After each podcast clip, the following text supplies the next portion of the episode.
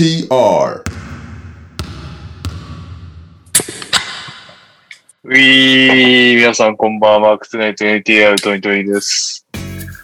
なんか、先日、ダイナーで、トニートニの由来を喋ったんですけど、もはや、もうその由来も誰も知らないぐらいになってるぐらい、本名なんだなということに気づいてびっくりしてます。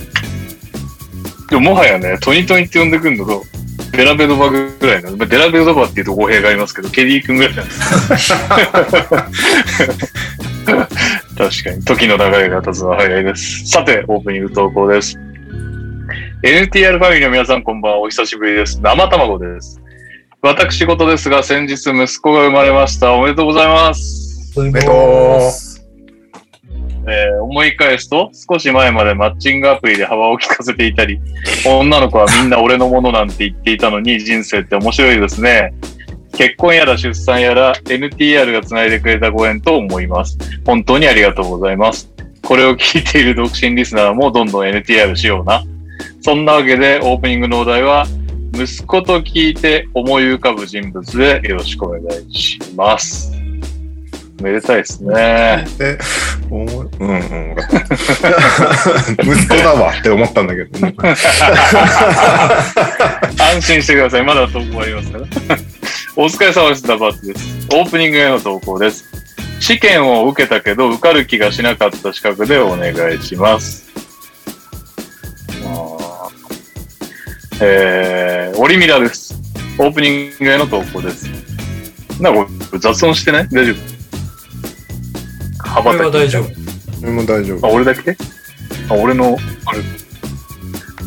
大事だ。えーっと、何回も見てるのにたまにもう一度見たくなるドラマ、映画でお願いします。えー、そして、これは最後ですね。えー、こんばんは。海南8番です。えー、先日は金丸康介選手の漫画について触れていただきありがとうございました。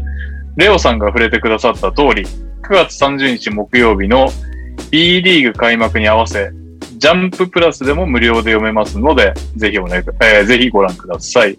お褒めいただいたインタビューもすべて無料公開します。笑い。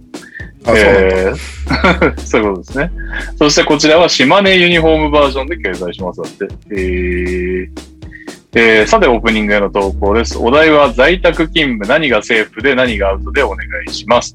大島さんとレオさんは社長でもあるので微妙な回答になりそうですが、一般論としてのラインを知りたいです。僕の中では、ジムはセーフ、映画はアウトとしていますが、先日学生時代の友人と話していた時に、外では言わない方がいいと言われました、笑い。えー体調管理、体型維持も大事ですし、かっこまだ10歳の息子に運動で負けたくないものもあります。仕事柄、映画を見るのも仕事の一部なので大切だとは考えていますが、そこは趣味に入るだろうと思っています。そうですね。残業代が出ないので、すべて自己裁量で在宅勤務をしていますが、皆さんのご意見が気になります。本当は飲みながら話したい議題ではありますね。笑い。それではどうぞよろしくお願いします。海南8番よりということで、えー、と、息子と聞いて思い浮かぶ人物、試験を受けたけど受かる気がしなかった資格、何回も見てるのにたまにもう一度見たくなるドラマ、映画、えー在宅勤務何がセーフで何がアウト。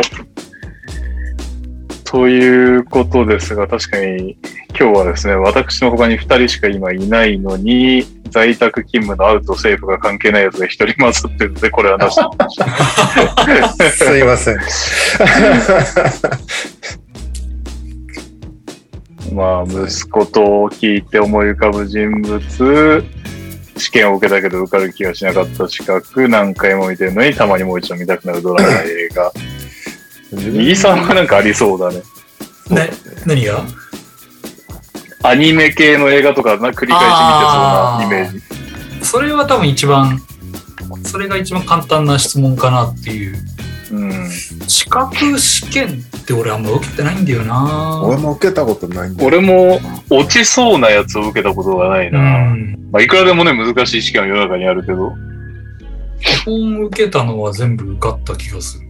まうんあ、大して受けてないし、大したもん受けてないんだけど、俺も大したもん受けてないから全部落ちた記憶がないよ。英検2級とかだからね。英検2級ってなんだっけ？準1級ぐらいからやったら難しいんだっけ？準1級からやたら難しくなって、1級はなんかもう問題のあの筋が悪いみたいなことを言われてたことがある気がする。えー、こんなのネイティブでも使わなくない？この英語みたいな、あ、そう。んうん、ものだっていうのを聞いたことがある。本当かどうかわかんない。受けたことないから。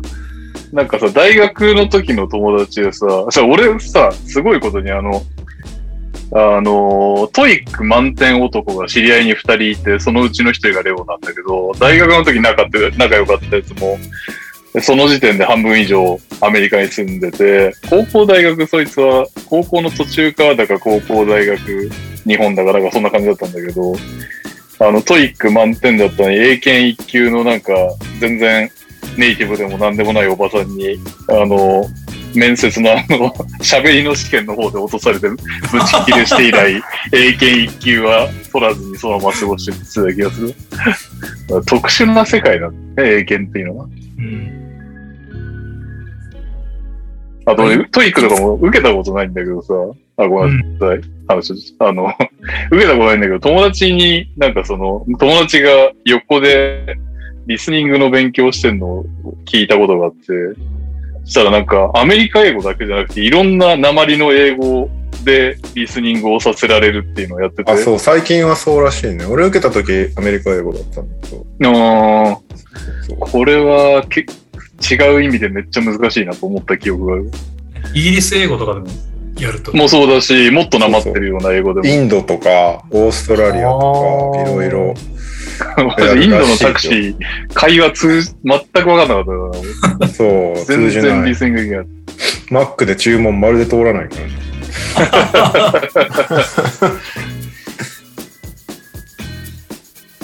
じゃあ資格は資格はいや避けますか。そうね、ないからな、資格。ってことは、息子と聞いて思い浮かぶ人物か、何回も見てるのにたまにもう一度見たくなるドラマ、映画。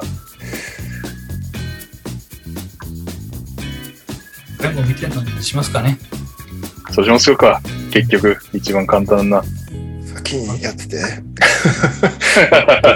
でもなんかあんまりありきたりの言っても面白くないな。どうしようかな。浮かんでたわけじゃない。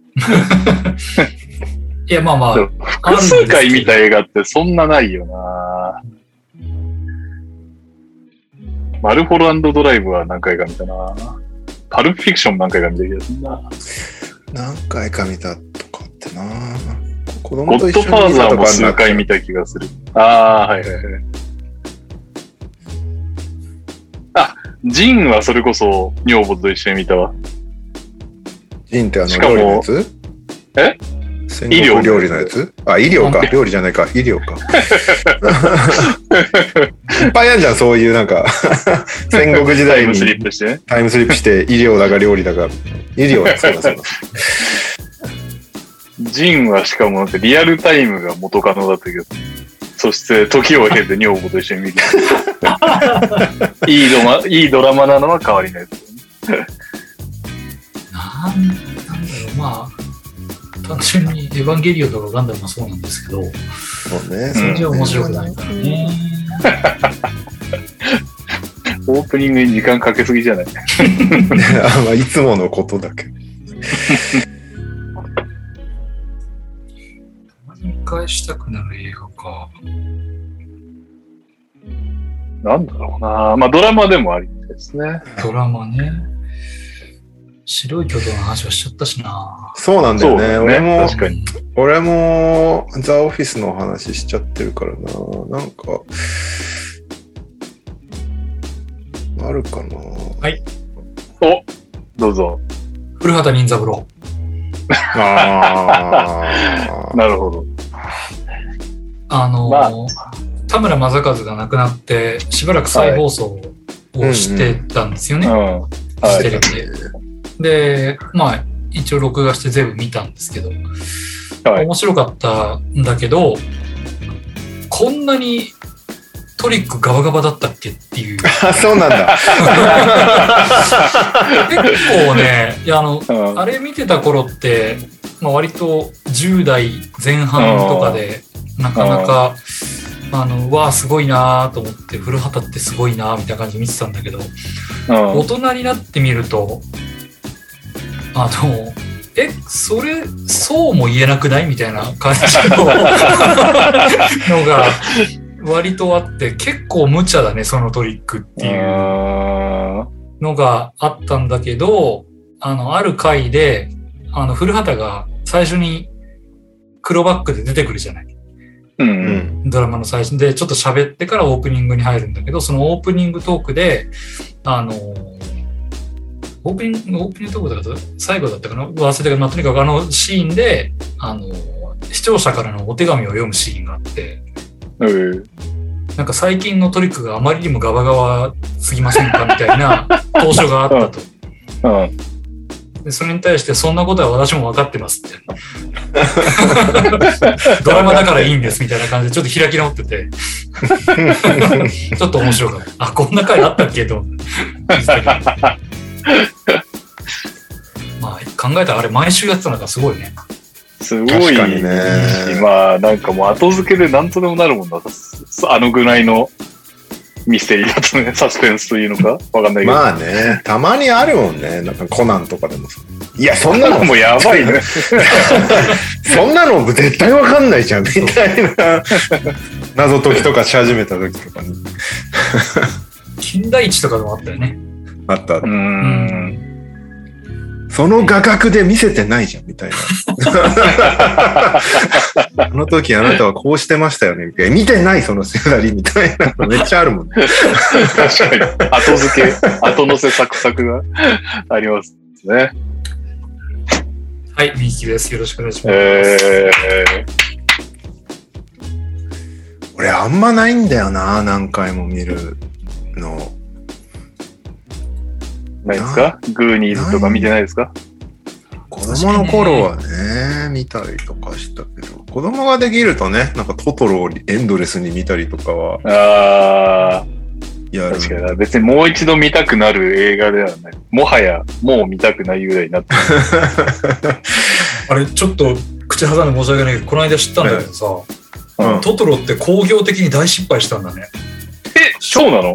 そうそうそう、初期ジブリはほぼ大失敗なんじゃそないかな。う。で、なんか何何しかが、あのーうん結構割と成功したから、うん。なんかジブリ、ジブリに期待が集まったんだけど、うん。トトロが大ごけしたのよ。劇場だとそうなの？興行収入なんか5億とかじゃなかったかななんか。おーそれはダメなんだ。全然、なんか見た、あの、見立てと違ったらしくて、えー、で、それを取り戻すために慌てて魔女の宅急便作ったっていうことらしい。あで、ーまあ確かにトトロ意味不明なとこもあるもんな。当時はあの東映が配給してたんだけど、うん。魔女の宅急便で東映が手を引いたっていうのまで書いてあった。なんかそれで。へでそれで東宝えにあったっていうことらしいんだけどね。そうなんだ。で、なんか隣のトトロとあの、同時上映がホタルの墓だったんだけどさ。あ、そうそうそうそう。で、当時はなんかその、そうなんだ。同時上映トトロって要はお化けじゃん。う。うんん。お化けと墓の組み合わせってなんだよみたいな感じですごいボロクソ言われたらしくて、こんなんダメだよみたいなこと言われたんだけど、押し通した結果失敗したんで、へえっていうことだだったらしいよ。まあ、ただトトロはその後ね、あの、キャラクターで稼いだり、テレビの放映はいはいでは稼いだり、で、い。はいはいはい。ペイどころか、超プラスにはなってると思うんですだってビビデオ時代から DVD からブルーレイから振りまくってたもんそう、なんならだってジブリのマークがトトロになってるわけだから、そうだね。うん、それだけ良かったらしいけど、映画自体はダメだったらしいですっていう。すいません、雑談でした。なんかジブリといえば、あれだなんか、大学時代のイケメンの友達が、久石、久石城でやってるっけ？うん。なってる。久石城が使う音階がどうのこうのみたいなのを飲みながら語ってて、うん。これ、口説かれてんのかなと思った記憶が。やたらイケメンで重低音で久石城の音階語り出した。イケメンだったなはい、りょうくん、どうですか？ここまで引っ張ったら出てきたでしょ。えーんとね、すごいベタベタだけど、ハングオーバーだね。や、ベタベタか、そんな何回も見たい映画だっけ、あれ。え、なんか、いや、結構見た方だな、俺多分。なんか、なんも夜深夜に酒を飲んでて、なんか見るもんないかなっつって、笑いたいみたいな気持ちになった時とかに、でも他の作業もしないとみたいな時にこう流しとくみたいな。ああ、ストーリー追わなくてもいいですね。そうそうそう。みたいなので、ハングオーバーはなんか一時すごいハマったんだよな。えーしかも結構、そうだよね。なんか、レオ流しながら仕事してるよね。もうそれができるんだよな。いやでもあんまりちゃんと見ないと内容が入ってきてないといけないみたいな作品は流し見できないけどね。あだから今日もピックアップゲーム流し見しながら原稿書こうと思ったけど全然ダメだったわ。どっちも進まないみたいな感じになっちゃう。それは。なおかつ、なおかつ奥で子供が泣いてるからもうなんか全部進まカなかった。オス。カオスだった。なんで、流し見するっていう意味では、ハングオーバーとかそういうくだらないコメディはよくうん流すかな、なるほどね。ですかね。しっかり見るっていう意味でリピートはあんまりないんだよね、俺。映画ってどうしても時間食うじゃん。当然なんだけど、ドラマもそうだけど、それしかできない時間になっちゃうことに、すごいね、抵抗があるんだよね、俺。ああ、そう逆に、なんか、何かと何かを一緒にやってたいね。マルチタスクすぎるんだよね、多分脳が。すごい話だ、それ。なんか、この時間俺違う情報摂取できてないっていう気持ちになっちゃう。ああ、じゃあ余計同じものなんか絶対見ないな。そうだから映画館に行かないと多分ちゃんと見ないうん。から、ね家でね、ながら見がなかなか難しいですよね。はい、はい。大西亮です。えい。なるほどね。はい。そんなわけで、えーと、なんだっけ？えー、そうそうそうそうそうね。最近ね、あの、トミさんからね、ダブドリ結構、YouTube も充実してきたけど、見づらいという指摘があって、レオがちょっと整えてくれたのかな、あれは？ああ、そうそう、プレイリストを上に持ってきたりとかね。はいはいはい。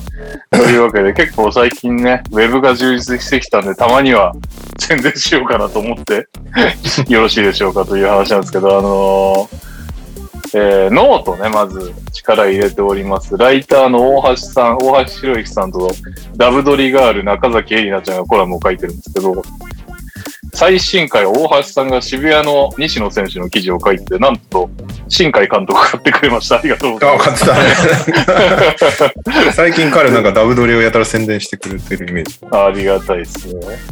えー、西野選手ってずっとオリンピック 3x3 の代表候補だったってことは、まあバスケ好きだとチラッと知ってるかなっていう話なんですけど、西野選手最後まで実はあの、予備登録選手なるものに登録されてて、あの、代表の4人になんか緊急事態があったら出番があるかもしれない、まあ、いわゆるバックアップメンバーだったんですよ。で、まあ、無事オリンピックが終わったんで出番はなかったんですけど、その間西野選手は何やってたんでしょうかというような、そんなね、結構知られざる話を聞いてるので、興味ある方はぜひ読んでほしいのと、えー中崎えりちゃん、えりなちゃんの方は、あの人もちょっと方向性がよくわかんないけど、最近はなんか C 級コーチも挑戦するらしいし、コラムすごい、すね、すごいことになってるよね。すごいこと。もうなんか女優、女優はてなみたいな。でもね、すごい、なんかいつ寝てんのか知らないけど、映画も公開になるし、うんはい、舞台もやってるしね、すごいどうなってんのあの子？本当。あの子と、あと、それと一緒に企画してくれてる宮本さん、この番組に出てきてた、宮本はいつ寝てんだっていうね、ちょっと大西レオと同じぐらい不思議なやつらですよ。で、それであの、エリナちゃんの方のコラムは、アルティーリ千葉の大塚優斗選手の記事だったんですけど、こちらもね、結構、まあまあ、エリナちゃんファンも当然いると思うんですが、結構読んでくださる方がいて嬉しい限りなんですが、だからちょっとバスケ女優がコラム書きましたっていう雰囲気のコラムじゃないので読んで、まず驚いてほしいですね。はい。で、両方、えっ、と、ノートで300円で購入できるんですけど、月額500円のサークルに入ると無料で読めますので、ぜひご検討ください。そして YouTube の方なんですけど、バスケットボールダイナー、最初はね、俺とレオとアンちゃんで NBA の話を喋っているだけだったんですけど、途中から、まあ、エクストラパスだった頃の宮本さんとズボンさんでやってくれたり、なんか、その二人がコンビ解消してから慎太郎さんとかもズボンさんとやってくれたりとか、いろいろコンテンツが充実してきているんですけど、最近の僕のおすすめが、あの、宮本さんがやってる東堂宮本トークという企画が濃厚でして、なんと最新回、あのー、3x3 の解説で話題になりました、矢野良子さんがゲスト出演して、3x3 の五輪までの道のりやら、まあなんでね、メダルを期待された日本女子があそこでこけたかなんかも、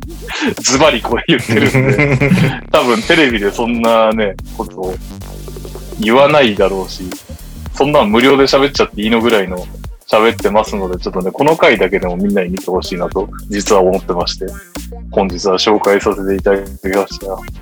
僕もね、矢野さんに、なんか、宮本が事前に質問くださいみたいなこと言ってたから、あのー矢野さんに質問したら、通りまして、あの 3x3 は、ズバリ、まあ、富永君活躍してたけど、経験値なくて連携ミスとかもあったじゃないですか。なんで、実力でしょうか、経験でしょうかっていう話をしたらもう、もう、秒で経験だったとうんいう答えが出てきて、その、なぜなのかという話もしてますんでね。いやー、すごいですね。東堂さんもそうなんですけど、なんかもう、何なんですかね、あの二人は。すごい、矢野さんも東堂さんももう、怖いもの知らずというか、本当に。確かに。何でも気喋るよね。にせず、何も気にせず喋ってね、ほんとね、1万回ぐらい再生いってほしいですわ。全然もう、あの、数千回、数千回もいってないのかな。まあまあ1000回は持ってると思いますけど、その、な感じなんですが、ぜひ興味、ちょっとでも湧いた方、見てほしいと思います。というわけで、本日はこの3人でやっていくと見せかけたあれだね。2人ともまだ可能性を残してるね。カズマにだったらさっき来るみたいな、行きますみたいな LINE をしてからよくわかんない。で、遅れて参加できるように気合い入れます、いけます。だから、遅れて参加することになったってことなのかななるほど、わかりづらい。そして、ニャオは名物の直前で、いや、ちょっと今日はみたいになってるので、すごくニャオの投稿を煽ったのに、来週かもしれません。これさ、ね溜まってっちゃうからさ、読んじゃえばいいんじゃない？で、来週選んでもらえばいいんじゃない？本人に。いや、もうにゃお やっちゃって、いいようがいまいが。で、来週本人に暫定チャンピオンを決めてもらって、そのまま進行する。ってやんないと、2週とか休んだら、その、3週目、2時間ぐらいそれやってることになるから、いやいや、言うてもそんな長くないですからね。大丈夫？こなんか、すごい溜まってくか、来なくなるかのどっちかになっちゃうんじゃないかなっていうのをまあそれは言えるね。それは言える。懸念してる。けどなあいつをいじってる投稿とかが多いからな、多分。難しいところですね。まあ、じゃあもうちょっと溜まったら考えましょうか、それは。はい。はい。ということで、まずはこのコーナーでございます。今週のニュース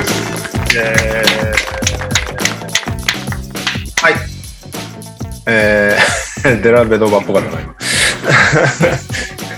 今週は、週末にあれがあったね。殿堂入り式典がありまー、したね。おー、めでたい。ここで、まあ、主な選手で言うと、ポール・ピアース、クリス・ボッシュ、えーうんベン・ウォレス、あと、うんインターナショナル部門でトニー・クーコッチうん。ですかね。あれ？でクリス・ウェバーは？あ、そうだ、クリス・ウェバー。ごめんごめん。常に、常にハブられるクリス・ウェバー。ということで、うーん、なんだろうな。特に特筆すべきことなんかあったかな。ボッシュが指輪を返したっていうね。なんで？パあの、マイアミに勧誘されるときにさ、パッド・ライリーにこうプレゼンされて、パッド・ライリーが自分の優勝リングをこう見せてあげて、これが取れるんだぜ、うちに来れば。ななんなら、これ貸しとくから、つって。優勝したときに返してって言われたんだって。うん。勧誘、勧誘されてる時だよ。まだ契約してないんだよ。そのまま帰るんだけど、そのままボッシュは帰るんだけど、うん。あの映画みたいずっと、ずっと返してなかったんだって。優勝した後も。うん。うん。で、このいいタイミングをずっと探してたんですって言って、そのプレゼンターパッドライリー選んでたから、ボッシュは。そのああ、なるほどね。壇上で指輪を返すみたいな、えいいシーンが。クリス・ボッシュね、スピーチが上手でしたね。結構ー、、えー、意外と。意外なのかな？意外な？なんか、最近さ、もう誰でも入るみたいな感じになってきたじゃん、殿堂入りって。言っちゃいました、それ。なんかはい。その、後から後からどんどんマックがやってくれたね。いっぱい入れてこうぜみたいな雰囲気になってってるから、うんど難しいよね、その、まあ歴史を語る上でちょうどいいっちゃちょうどいいんだけど、こういう選手たちいたよね、みたいな感じでう、ん振。り返れるし、いいんだけど、うん。なんかもうよくわかんないよね、基準が。わかんない。まああとタイミングが結局重要になってくるからさ、ば NBA の場合特に。ボッシュなんてずっとソフトだソフトだみたいなこと言われててさ、確かに。で、それが結局、マイアミであんな感じになって優勝して、あそあそこの出会いがなかったら、まず多分殿堂入りしてたかどうかそれ怪しいみたいな感じでしょ。してないでしょうね。ね、ソフトだ、そんなプレイスタイルじゃダメだっていうのが、結果的にあの3人でやったら、そのプレイスタイルがベストだったみたいな感じになるってさ、完全にシチュエーション任せじゃんい。や、時代、時代はね、味方した感はあるけどね。ただ、ボッシュの場合は、ただ、あと、あれもすごかったよね。その3人、あの3人になったとこまではチートだったけど、そこで、まあ、レブロンは花形、2番手ウェイドになった時に、ボッシュはもう、ポストプレイじゃなくて死ぬほどディフェンスを頑張らされるっていうのを 受け入れたっていうのが、馬車馬、車馬のように働かされるっていう元スターが。まあだからそういう意味ではなんかスター選手っぽくはもはやなかったけどね。あの、そうね。馬車馬のように働かされてた頃ね、すげえなとは思ったけど。まあ、難しいの、なんだろうね。まあ、結局、優勝の重みがめちゃめちゃでかいからな、NBA って。いや、そうなんだよね。そう、まあ、ウェバーが時間かかったのも、そこら辺がないからってい。う。そうそうそう。だからそこの差でかいじゃん。ウェバーはずっと優勝を逃した人みたいなレッテルで全然ずっっと入れなくて。逆にピアスはさ、優勝したからスッと入りました みたいなところもあるちょっとあるだろうし、確かに。この辺の位置づけが難しいというか。ただウね、あんまり厳しボッシュだったら、ウく、ェファーの方がすごかったよね、プレイヤーとして。そうね、そのなんか時代変えた感もあるしね、ウェバーは。は。うん。でも、ボッシュはやっぱり優勝チームでちゃんと役に立つ活躍をしかも2回もしたっていう、まあその凄さがそうそうそうそう。ね。まあ、誰が悪いとかいう話ではないんだけど、基準がよくわかんないっていうのが、いやいや、T マッでクが悪いというか、T マックが T マックが入ってからよくわかんなかったでしょ、みんな。え、そう俺も入ってんじゃん。だベン・ウォレスとかも、まあ、ベン・ウォレスは4回 DPOY 取ってるからいいのかなどうなんだろうね。平まあ、均のっこういう選手を表彰するのはいい気もするけどね。ていうことになってくるのか。ってなってくると、もえ、うどんどんムトモとか入ってるでしょだって。ドンバー入ってるね。えロドマンも入ってるよね、確か。ロドも入ってる。あーまあ、そうなってくると、ベン・ウォレスも入れてあげたい感は出てきますね。優勝もしてますしね。そうそうそうそう。だからその辺はその話話で言うとね、ムトンボ優勝してないもんね。そうだね。うんトンボ、トンボどっち枠だろう？国際枠なのかな？いや、LB 枠だろうな、多分。クーコッチは、NBA 枠でしょ？だって相当。クーコッチはだはいって3連覇してるけど、国際枠だからね。まあ、主力、まあ、あのチームだとはジョーダン、かろうじてピペン以上っていう感じのイメージはやっぱどうしてもありますね。うん。3連覇してようがなんだろうが。だロドマンがまあすごいよね。あの感じの中で。まあ、その前も優勝してたっけ？あその前も優勝してないっけ？デトロイトで優勝してるからね。まあ、それはすげえな、やっぱり。そうそうそう。それで、えっ、と、来年のノミネート候補っていうか、あの、うん資格が、資格を新たに得た選手たちっていうのが、微妙なの？えージョー・ジョンソン。う。好きなんだけどな。ジョー・ジョンソンすごい好きだけどな。ホール・オブ・フェイマーかと言われると微妙です。そして、ジノビリ。うん、え、インターナショナルじゃなくて？ジノビリはインターナショナルなら間違いなく入るだろうっていう感じだけど、NBA だけだと、バスケットボールレファレンスが、な、ん。どういう算出をしてんのか知らないけど、殿堂入りパーセンテージっていうのを出してて、えーうジョー・ジョンソンは50.6%。そんな高いの？半々ぐらいなんじゃないかっていう。えー、すごで、い。ジノビリはもっと低いんですよ。20%ぐらいなんだよ。あ、ジョー・ジョンソンってなんかしたっけ？多分めっち、ゃうまい以外、めっちゃうまい以外なんかしたっけ？ジノビリは優オー勝ルスター、オールスター7回とかが評価されるんじゃないかな。マジで？ジノビリは意外とオールスター少ないんだよ。2回しか出てない。オールスター、そんな、結構、ホールオブフェイムって、オールスター何回みたいなのを、すごい打ち出すんだよね。あ、そうなんだ。ジョー・ジョンソン大好きだけどね。どっちが必要かって言ったらジノビリのが欲しいですよね、チームは。5シーズン連続平均20得点超え。いや、またすごい、確かにすごいんだよ。オールスター時代すら、 Not One All-Star ちゃんとやられてましたからね、ね。確かに。通算2万405得点は歴代トップ50入りだそうです、ジョー・ジョンソン。スタッツとかすごいのか。でも東のオールスターってなんか価値あんのかなって思っちゃうけどな。正直。っていうね。ジノビリが、ジノビリが東いたら、もっと入ってるでしょそうそうそうそう。だ基準がブレブレなんですよね、基本的に。う。うん。まあ、しょうがないんだけどね。デイビッド・ウェスト、1.4%。読み上げなくていいよ。絶対入んないよ、デビッド・ウェスさん。さすがに。いやいや、次、次注目ですよ。ザック・ランドルフ、0.9%。いやいや、デビッド・ウェストよりなんで下なんだよ。オールス、あ、オールスターの回数とか？まあ、でもルスターのいいよ、回数1.4でも0.9 0.9でも、一緒そのだね二人は入んないわ。入んないよ、どっち本当に？永久欠番選手だよ、ザック・ランドルフ。いや記念すべき最初のね。すごかったですけど。ジェイソン・テリー、0.5%。なるほど。まあ、テリーよりランドルフが上とか、そこもうもはやよくわかんないけどね。0. 何パーの世界だと。優勝1回、シックスマン1回。オールルーキーセカンドチーム。リチャード・ジェファーソン、0.4%。もうあ、この辺、え？リチャード・ジェファーソンってそんなダメなんだ？逆に？優勝1回、オールルーキーセカンドチオールスター。あオールスターって入ってないの？のあ、オールスター入ってないんだ、リチャード・ジェファーソンって？それ知らなかった。ジョシュ・スミス、入ってない。ジョシュ・スミス。0.1%。いやもうジョシュ・スミスか。入らんだろうな。ダンクコンテストと、オールスターいかがで出てるの？出てないね。わかんない。受賞歴載ってないだけ、ね、出てないっぽいな。アル・ジェファーソン。いやいやいやいやいやいやいや、絶対ないでしょ。0%って書いてあ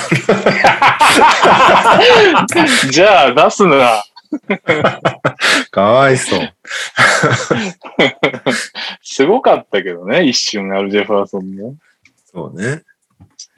まあね。まあ結局、バスケットボールの伝道は本当によくわかんないんだよね。ねごいなんか、ブラックボックス化してて、なんか全然よわかんないし、基準が。で、結局、どう投票してんのかもよくわかんないし、みたいな。確かに。でもなんかオールスターをそうやって優先するってことは、割と人気投票的な意味合いもあるのかね？その辺はありそうなんだよね。だからさ、ティム・ハーダウェイが問題発言したからずっと入ってないみたいなのとかあるじゃん。うんはいはいはい。ありますね。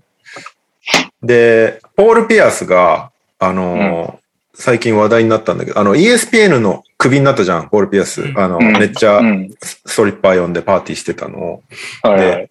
クビになって、代理人に、お前、とりあえず謝っとけって言われたんだって。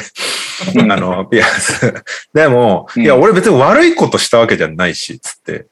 うん。俺、だって離婚してるし、で、そこでパーティーしてただけだし、なんか法律を破ってるわけじゃないんだから、つって。いやいや、うん別に謝んないよ、みたいなこと。いや、でも、あの、殿堂入りの投票に影響するから、みたいなこと言われたんだって。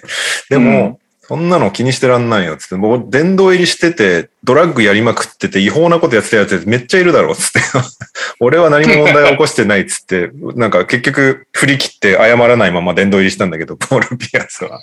でも、その代理人が注、こうね、注意するってことは、そういうイメージが結構先行するんだなっていうのも。なるほどね。で、やっぱあれなんだね。アメリカにもあの、その、謝罪文、謝罪文化ってねんだけど、なんか、うんうんうん。あの、いつもなんかそう、有名人の不祥事は誰に対して謝ってんだよっていう気しか起きないんだけど それに対してツイッターでガーってコメントが、謝り方がナットランプがよくやったのかなんだけど、いや、お前誰だよみたいなそうそうそう。気にしかならなくて、それ非常に意味ないと思ってたけど、アメリカもその俺が非常に意味ないと思ってるやつはある。あるんです。あるんです。お騒がせしましてしまいみたいなね。まあでもね、これぐらいがいいのかもしれないけどね。なんか、毎回、毎年さ、いや、あの選手こうだったねっつって振り返れるし、俺らも。まあ確かに。ちょうどいいのかもしれない。あんまり基準高くしちゃうとさ、全然入る人いなくなっちゃうから、多分。あの、ね日本の名、日本の名球会みたいなさ、200勝とかさ、ああ、逆にでもすごいのか、そのしっかりとあれが、基準があるわけね、日本の迷宮会は。ぜ全然入れないんだよ、最近だから。基準がむちゃくちゃすぎる。うん昔の超人、超人の、超人しか入れなかったの名残がある的な。ただ、迷宮会は迷宮会でちょっと、なかなか、あの、微妙な規則も一応あるんだけどね。どういう基準が。あれ、昭和生まれしか入れないから。おー、そうなんだ。そう。あの、昭和迷宮会ってあだ名がついてるんだけど、えなんでなんー、でまあまあ、た施設団体だからね。そうそうそう。あれ、まあ、要はあれを発足させた金谷が、金田正一さんが、まあ、自分より、あの、年上の人入れたらめんどくせえっていうふうに思ったっていうことらしいんだけど、はいはい。まあそういうのもありつつ、あとまあなんか結構そのあ200それ勝本当にあれなんだ。昭和生まれしか入れないんだ。昭和生まれしか入れない、今は。平成も入れない。そう、だから平成生まれどうすんだ問題もあるんだけど、まあでも平成生まれはさすがに入れるんじゃないもう入れてんのかなちょっとそこ抑えてないけど。もう平成迷宮会作っちゃえばいいのにね。うんでめ 迷宮会に入ると、まあ、あの、どんな名選手でも、やっぱり先超縦社会だから、先輩にお酌して回んなきゃいけないって結構大変っていうのがひどい。うわパーティーであの、旅行とかが大変なんだよね。そうあの毎年。そう、最近はやってないけど、ハワイでゴルフをやってるから、あチャリティーゴルフで TBS で放送してたんだけど、そうなんですよ。で、金谷が自分より年上いないと思ったら、確か山内さんか誰かが、あの、1個上が2個上ぐらいでいたっていうオチがついたい なるほどね。まあ確かに話題でも話題があるのはいいのかな。まあね、この過去の選手を振り返って話題にできるっていう意味では非常にいいと思いますけどね。じゃないと話しないもんね。しなくなっちゃうよね。やっぱり、まあ、それこそね、B リーグとかでも感じるもんで、なんか選手の時はやっぱり一挙手一投足、こういろいろ騒がれますけど、引退した後ね、ちょっと経ったらもう全然だもんね。うんうんうんうん。そうやっぱり現役の時が大事なんだなって思いますよね。いや、そうなんですよ。うんで、えーっと、ポール・ピアス。はい。レイアレンとめっちゃ仲悪くなってたで、おなじみのポール・ピアス。うんまあ、レイアレンとっていうか、レイアレンがセルティックスとめちゃめちゃ仲悪くなってたっていう話だけど。最初はなんかロンドンと仲悪いみたいな話だと思うんで。あ、そうそうそうそう。いっちゃんそ最初の後、うんその後、全員みたいな感じになったんだけど。うん。えっと、レイアレンはクリス・ボッシュの時に壇上に上がってたんだよね。だから現場にいて、同じ現場。はいはいはい。なるほどね。その、なんかアフターパーティーみたいなこう、空間で、ピアスがインスタ、お得意のインスタライブしながら、うん、レイアーレンのとこに行って、なんか Brothers for Life みたいなのがあって、ツーショットがえ出たので、ようやく仲直りしたということになりました。ついに雪解け。えー、そう。ピアス、ピアスなんかめっちゃ面白くてさ、なんか全然スター、スターオーラがないというか、ピアスって、あの、すごいフレンドリーすぎて、その、うん外に集まってるファンとかともめっちゃハイタッチとかしまくったり、走り回ったりとかしてて、すごいなんかね、うん、面白かった。親近感の湧く人でいいでした。すね。ピアス。で、い殿堂入り感もないですね。そう全くなかった。えー、はい。ということで、来年の殿堂入りがまた注目ですね。まあでも、さっき読み上げた選手から選ばれるわけじゃないからね、必ずしも。ここまで選ばれてない選手たちがいるから、はいそこから、はいはいはいえーようやく入ったね、みたいな人もいっぱい出てくるだろうしね。うん。はい。という感じですかね。おめでとうございます。えおめでとうございあます。と、FA 周り。うーん。イート・アンモアがマジックと1年契約ですね。うん復帰だね、これはね。マジックに。去年はサンズにいました。そうだっけ？うん。全く覚えてない。イートワンモア、ペリカンズまでしかわかんない。えー、キャブスがケビン・パンゴスっていうガード選手。知らない。はい。えっと、2015年のゴンザガ時代の WCC プレイヤーオブザイヤーですね。そして、ユーロでね、結構トップポイントガードの一人みたいな感じになってキャブスはガードが、層がやばいって言われてるからね。そして、これいなくなったいなくなった肝心の話題を大丈夫です。聞いてます、聞いてます。マルク・ガソルがレイカーズからグリズリーズへトレードされまイした。マルクガソルとイエーイ2024年2巡目指名権と金銭がグリズリーズへ。そしてグリズリーズからレイカーズへワン・ジェリンっていう中国人センターの交渉権。でまあ、実質、あれですね。無償トレードですね。実践書巨人ですね、巨人。いやー、マルクね。来なかったか。そう、そのまま、えー、バイアウトなのか、ウェウェーブか、ウェーブする方向で合意してるということで、ガソル今スペインに帰ってるんですけど、そのままスペインに居続ける感じになりそうということで、スペイン2部の、これ、なんて読むのかな？ギローナなのかジローナなのか ?G-I-R-O-N-A。スペイン語？スペイン語だとどうなんだろう。G はグですか？全然わかんないです。でも、G っぽいよね。まあ、いいんですけどその2部のチームのオーナーなんですよ。マルクは。はい。やっぱジローナって書いてあります。ジローナですね。なるほど。はい。ジローナって言うとなんか急にイタリアのチームみたいな感じがしてくる。まあ、しょうがないでしょ。あれは ローマ、ローマ圏ですからね。えーマルクさん、えー そこのオーナーなので、そこでプレイする感じになりそうだということで。どうしようねうんバルサじゃなかったんですね。そうそう、バルサ行って、パウと一緒にみたいなことも噂されてたけど、どうやら自分とこでプレイするらしいっていうね。まあ、スペイン2部っつっても割とレベル高いからね。うーん。ダメだったか。なんか、やっぱりあれですね、あのードラモンド獲得に全くもって納得がいってなかったみたいなね、それはね まあ、当時からそういう記事出てたもん。そうそうそう。で、一応ね、いや、もうこれはもう役割を受け入れてやるしかないみたいなことを割り切った感出してたけど、やっぱりどうも納得いってなかったらしい。結果的にド高いです、からね、マルクさん。まあね、ドラモンドになんか先発約束してたんじゃないかみたいな話も出てたしね。その結果、徐々にプレイできなくてローテ落ちしていくドラモンド、そして納得できないままローテ落ちしていたガソルっていう、両方ダメになるっていうかわいそうな感じになりましたけど。それは。去年はそっか、そういう意味でも月がなかったんだな、レイカーズは。そうね。月がっていうあかー、自分たちでやっちまったなって感じはするけど、こういう感じ まあまあまあまあまあ。でもね、ドラモンドが、ひょっとしたらいいかもしれないっていう。ね。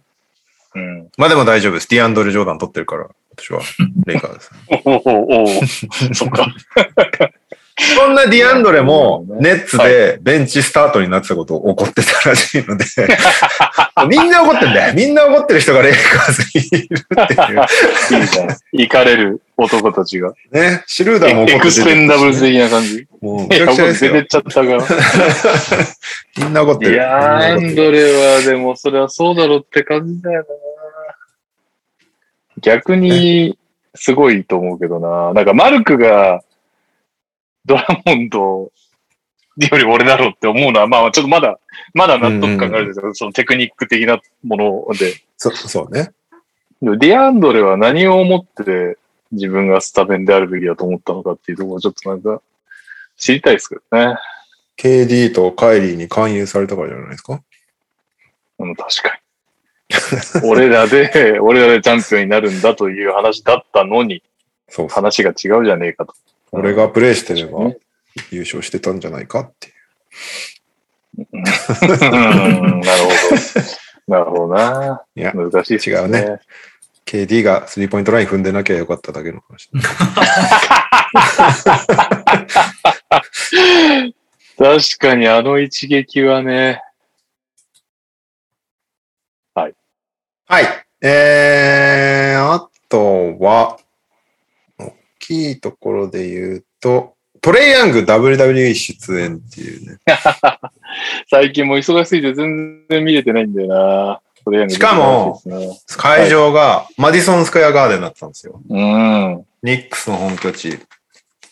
ニックスとホークスといえば、はい。プレイオフでバチバチにやって、トレイヤングがヒールターンしたシリーズですね。そうですね。はい。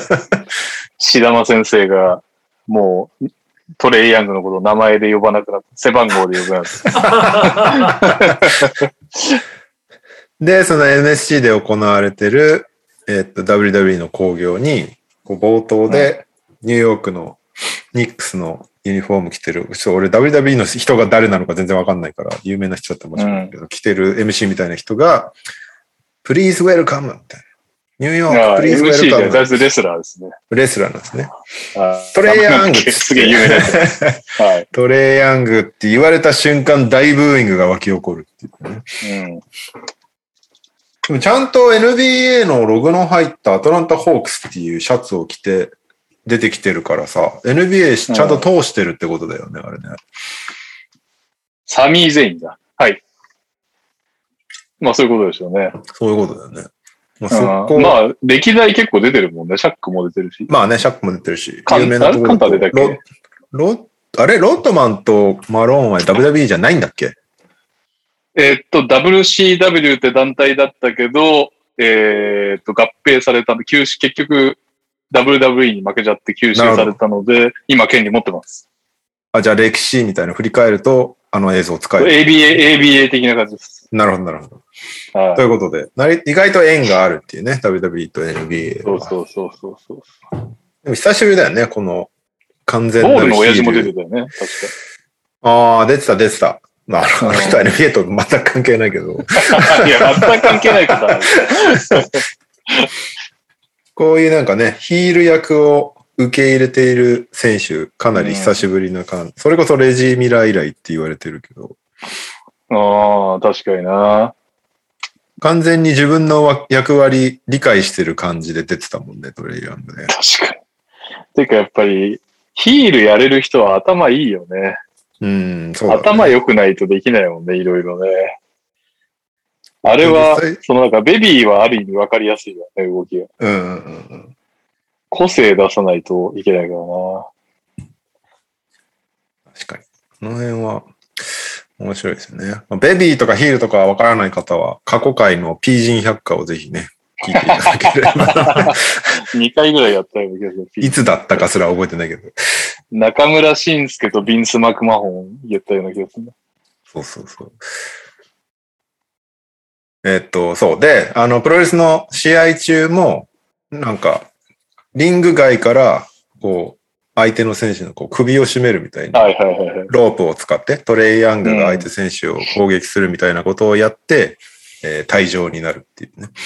うん。審判に、お前は退場だっていう。まあそこまでがワンセットなんだろうけどね。あんまり長く拘束してるとギャラが多分とんでもないことになってたんだろう。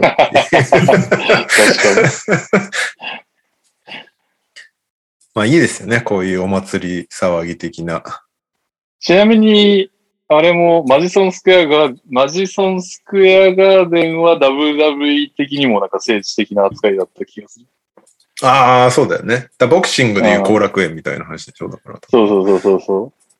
今はもう箱が小さくなりすぎちゃって、あ今は、今の今はあれか。あのーコロナだから、どういう状態でペーパービューをやるのか俺よくわかってないけど。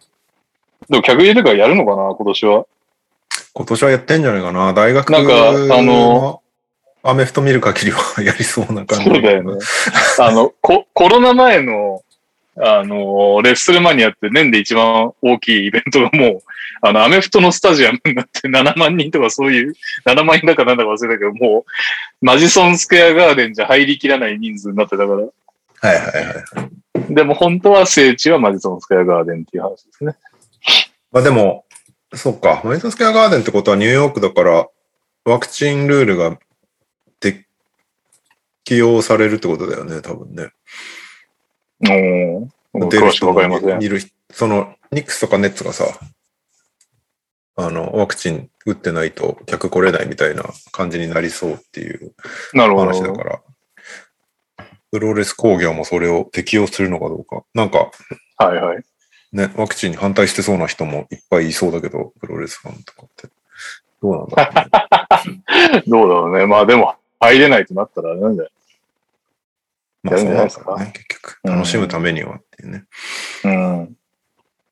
はい。で、格闘技つながりで、これはもう完全なる、あの、リポートというか憶測なんですけど、マイケル・カーター・ウィリアムズが、うん。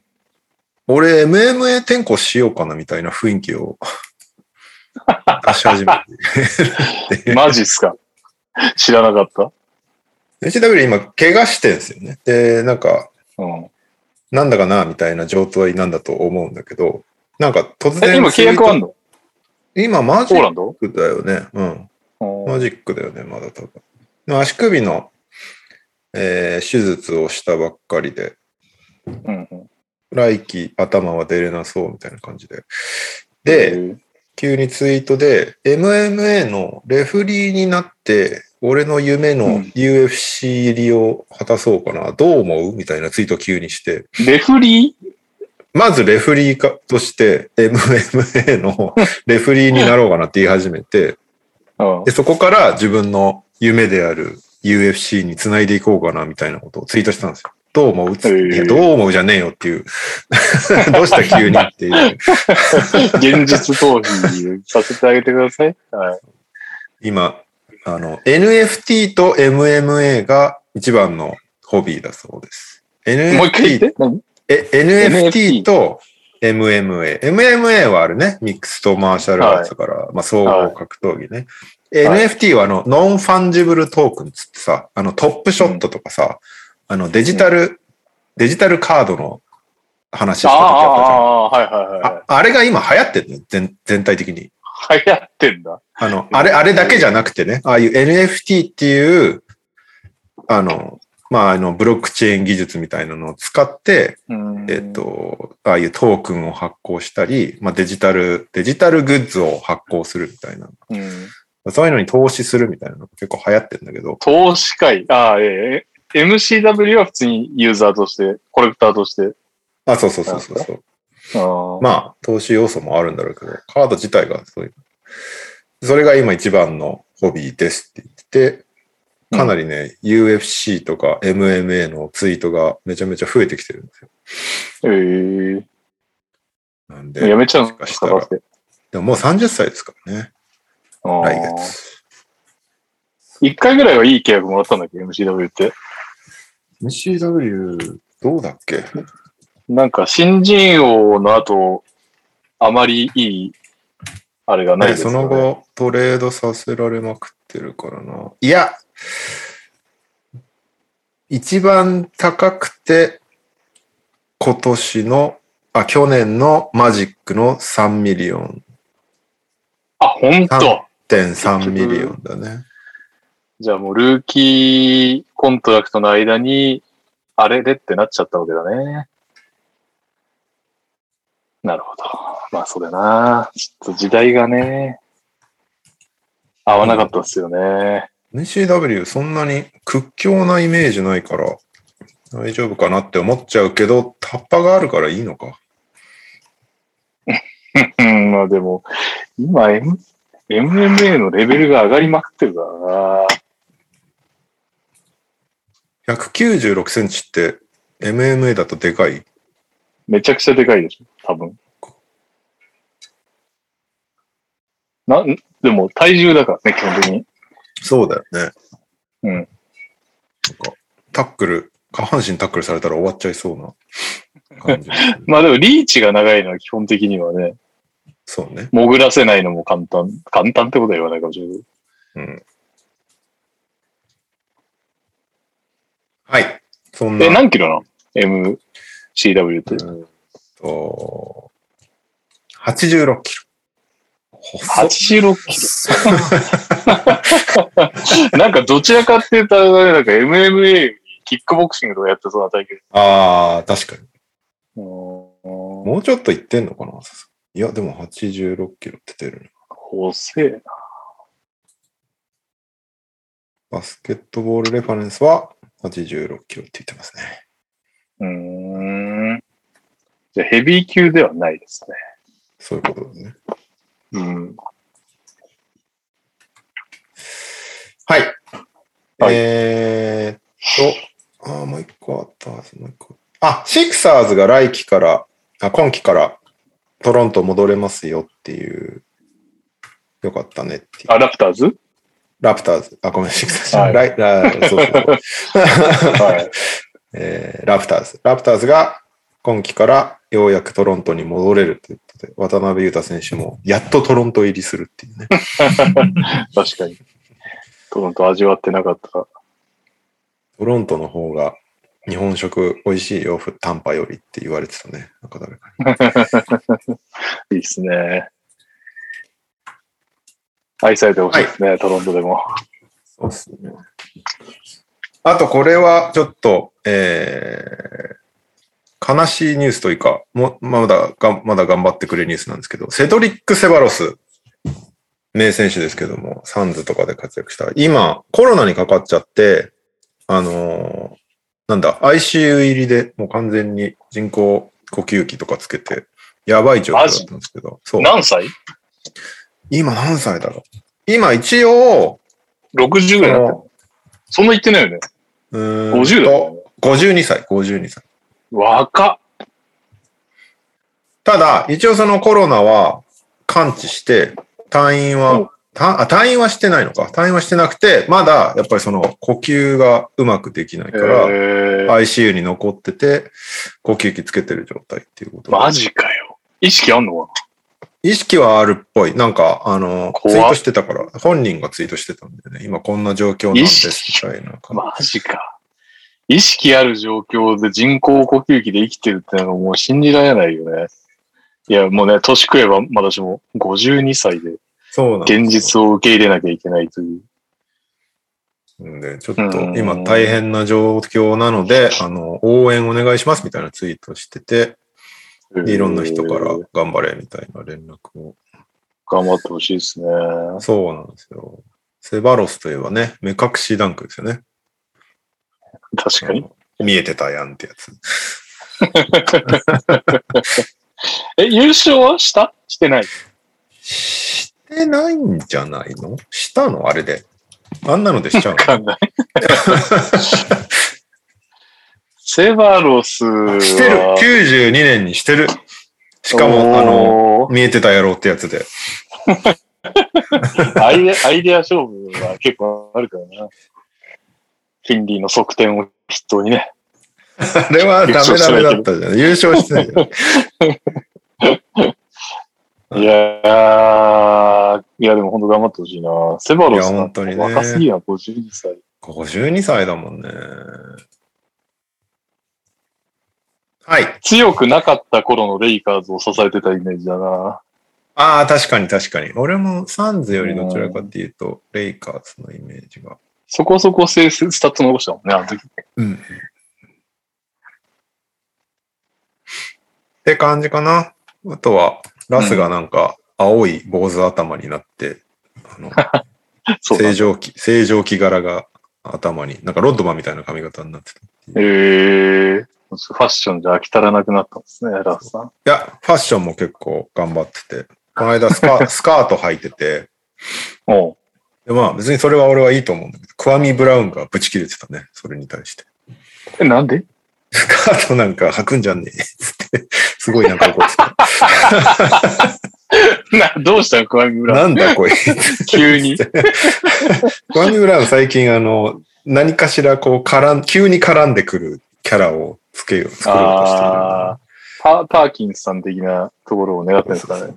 そうかも。この間もあわよくばテレビの仕事みたいマット・バーンスとスティーブン・ジャクソンを急に攻撃し始めるみたいな SNS でやったりとかして。な。謎ですね。えー。クワミブラウン、ね。ツイートの切れキャラってどうなんだろでもな、なんか、向こうにしかないよね。そう。なんか日本にいる？そういう選手。あ、いきなりぶち切れていく。まあ、選手でもないしな。まあ、そっか、元選手ツイートがになっちゃうのか。ツイートがぶち切れしてる元選手とか、いそうだけどな。あんまいないか。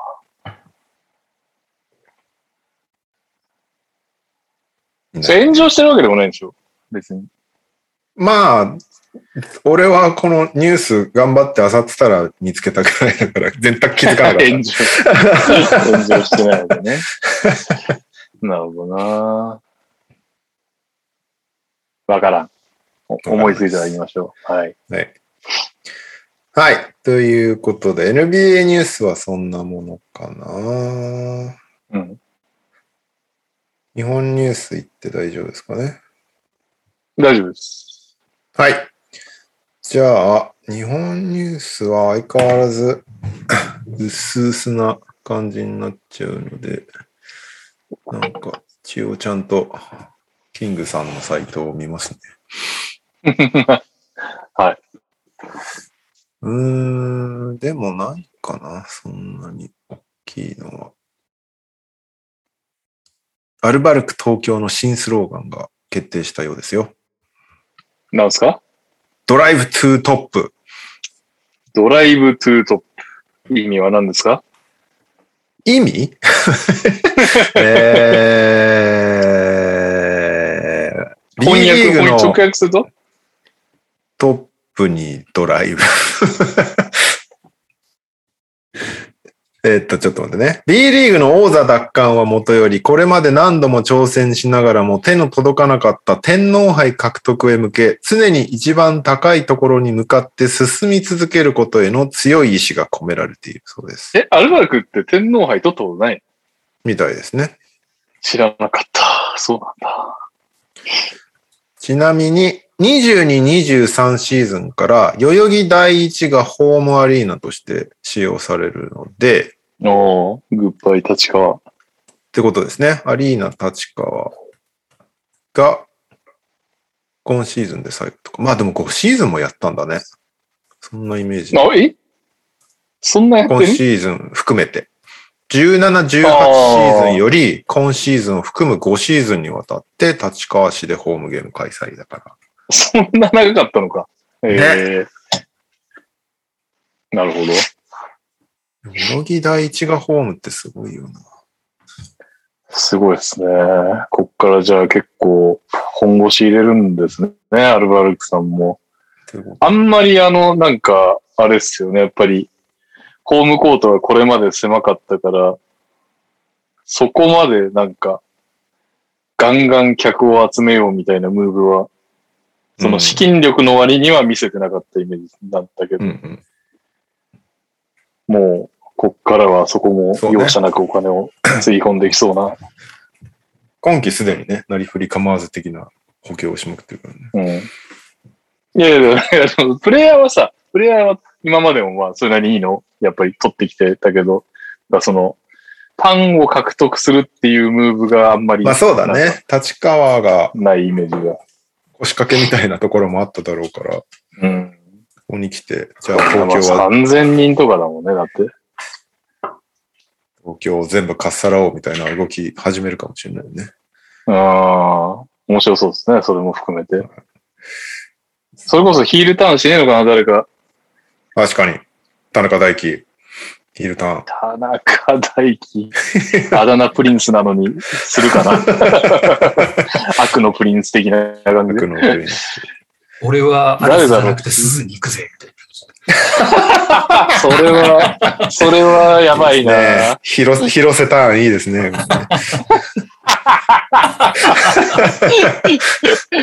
広瀬ターンはなんかもうバスケ界以外を敵に回す。それはそれですごいけど。はい。えー、あとは、うーんと、おってちょっと気になったのが、はい。か川崎ブレイブサンダースが、Spotify に公式アカウントを開設したっていうね。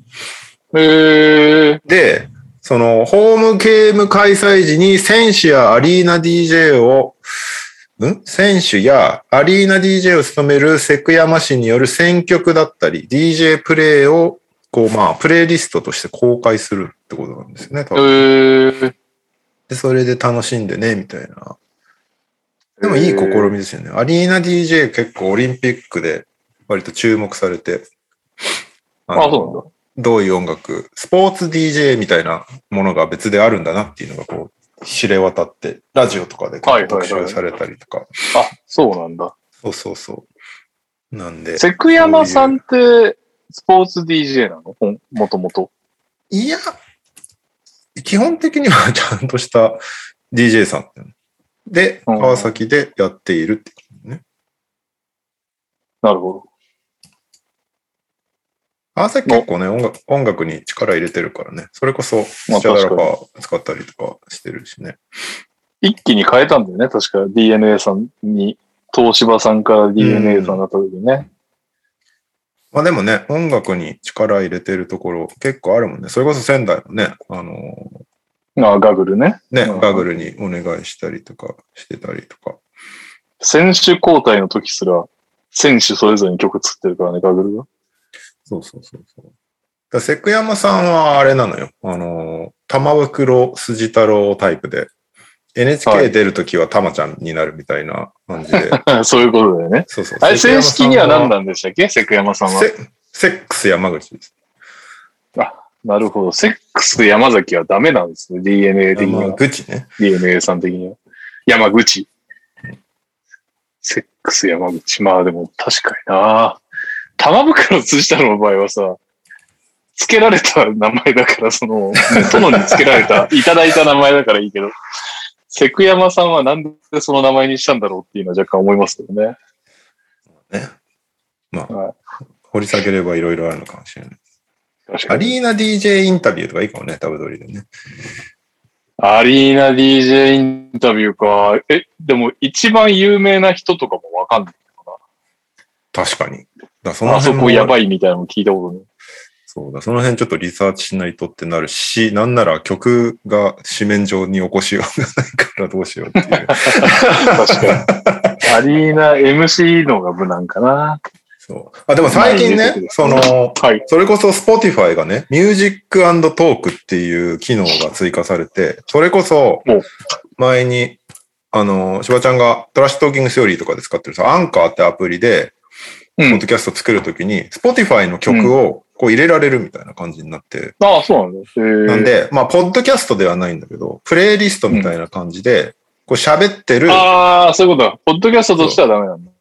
そう、ポそうだよ。ねッドキャストっていう配信にはなんないんだけど、まあ、喋ってるパートがある、で、曲を入れられる、で、しかも部分的に使えるみたいな。で、そこからまた喋るパートに移行するみたいなのができるから、そういうなんか、アリーナ DJ トークして、えーこの曲、ここの部分使うと盛り上がるんですよみたいな話になって、で、またトークパートにそういう配信とかができるっていうね。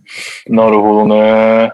へえ Spotify 最近熱いんですよね。この、ー。しゃえー、なんだろう、トークラジオ文化にこう革命を起こし始めているっていうね。すごいじゃん。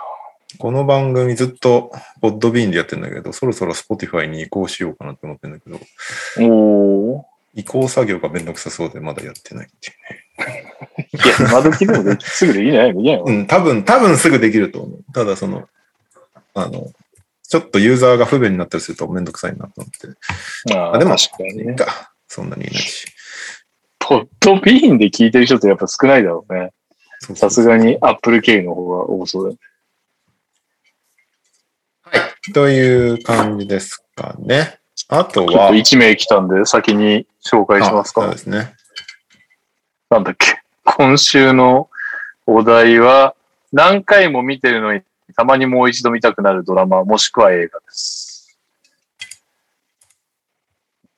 うーん。難しいですね。結構ありますね。あるんだ。俺と逆結パターン。構あります。選ぶのも難しいぐらいですね。ディズニー好きだもんな、その。そうなんですよね。ディズニー好きなんで、そればっか見ちゃうんですけど、トイストーリーですかね。俺もそれだな。マジ？あ いや、なんか、アニメを除外しちゃってたんだよね。その子供の影響が強いから。あ。トイストーリーは確かに何回も見てるな。トイストーリーが多分一番何回も見てるんじゃないですかね、僕。え特に。ー、通して見たことないよ。あ、本当ですか？特に3が多分一番見てる気がします。3は見ちゃうよね。はい。なるほど。なんか作品的には、割と僕1が一番好きなんですけど、3を何回も見てしまう理由が、あの CG の技術が一気に進化してるんですよ。そうそうそうそう。あの、ど最初冒頭のシーンで雨のシーンがあるんですけど、うん。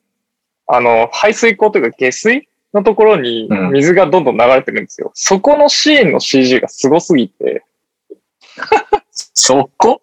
あ、結構有名ですよ。そこのシーンがすごいって。有名ですよね、ロさん。うん。本当に水に見えますよね。えー最近、最近はもうなんか極極めすぎててないのかもしれないけど、昔初期の頃のピクサーって作品ごとになんかテーマがあるの。今回はこの CG を極めようみたいな。えー、でなんか人形の動きだったりとか、で、ににもだったらその海の再現をどこまでできるのかみたいな、そういう隠れテーマみたいなのが結構あって、トイストーリー3がなんかその、い一時期の。そう、一時期の頂点みたいなところにある。えー、まあもちろん作品も好きなんですけど、そういう技術の進歩みたいなところに僕は注目してしまうので。まあでも確かにアニメファンってそういうこと言うよ。あれもなんだっけ？鬼滅もなんか、漫画よりアニメから流行ったみたいな話聞いはいはいはいはい。ああ、僕は漫画読んだことで、ない。それもなんか、それもストーリーっていうよりは、その本当にすごいスタジオがめちゃくちゃ気合を入れて作ったアニメでどうのこうのみたいな話。作画がすごいみたいなね。うん。遅れました。すみません。カズマです。よろしくお願いします。はい。えー、はい。ということで、で日本ニュース続きですけども、はいえっと、先週ね、こうバスケットボールキングさん、あの、オフシーズンだからなのか、面白い企画いっぱいやってくれてて、今週も1個やりたいんですけど、B1 過去5シーズンで最も多く得点した選手ランキング、累計？類通算5シーズンで。ええでもこれはいけんじゃない？ー、僕はマ、ジか。ファジーカスは6500得点で2位です。2位。マブンガ、マブンガ。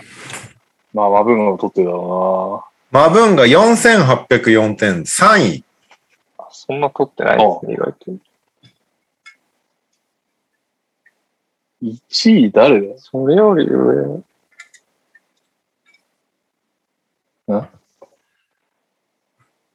え？ファジーカスとあガードナ40、あ、そうです。46点差、6546得点でダバンテガード。な。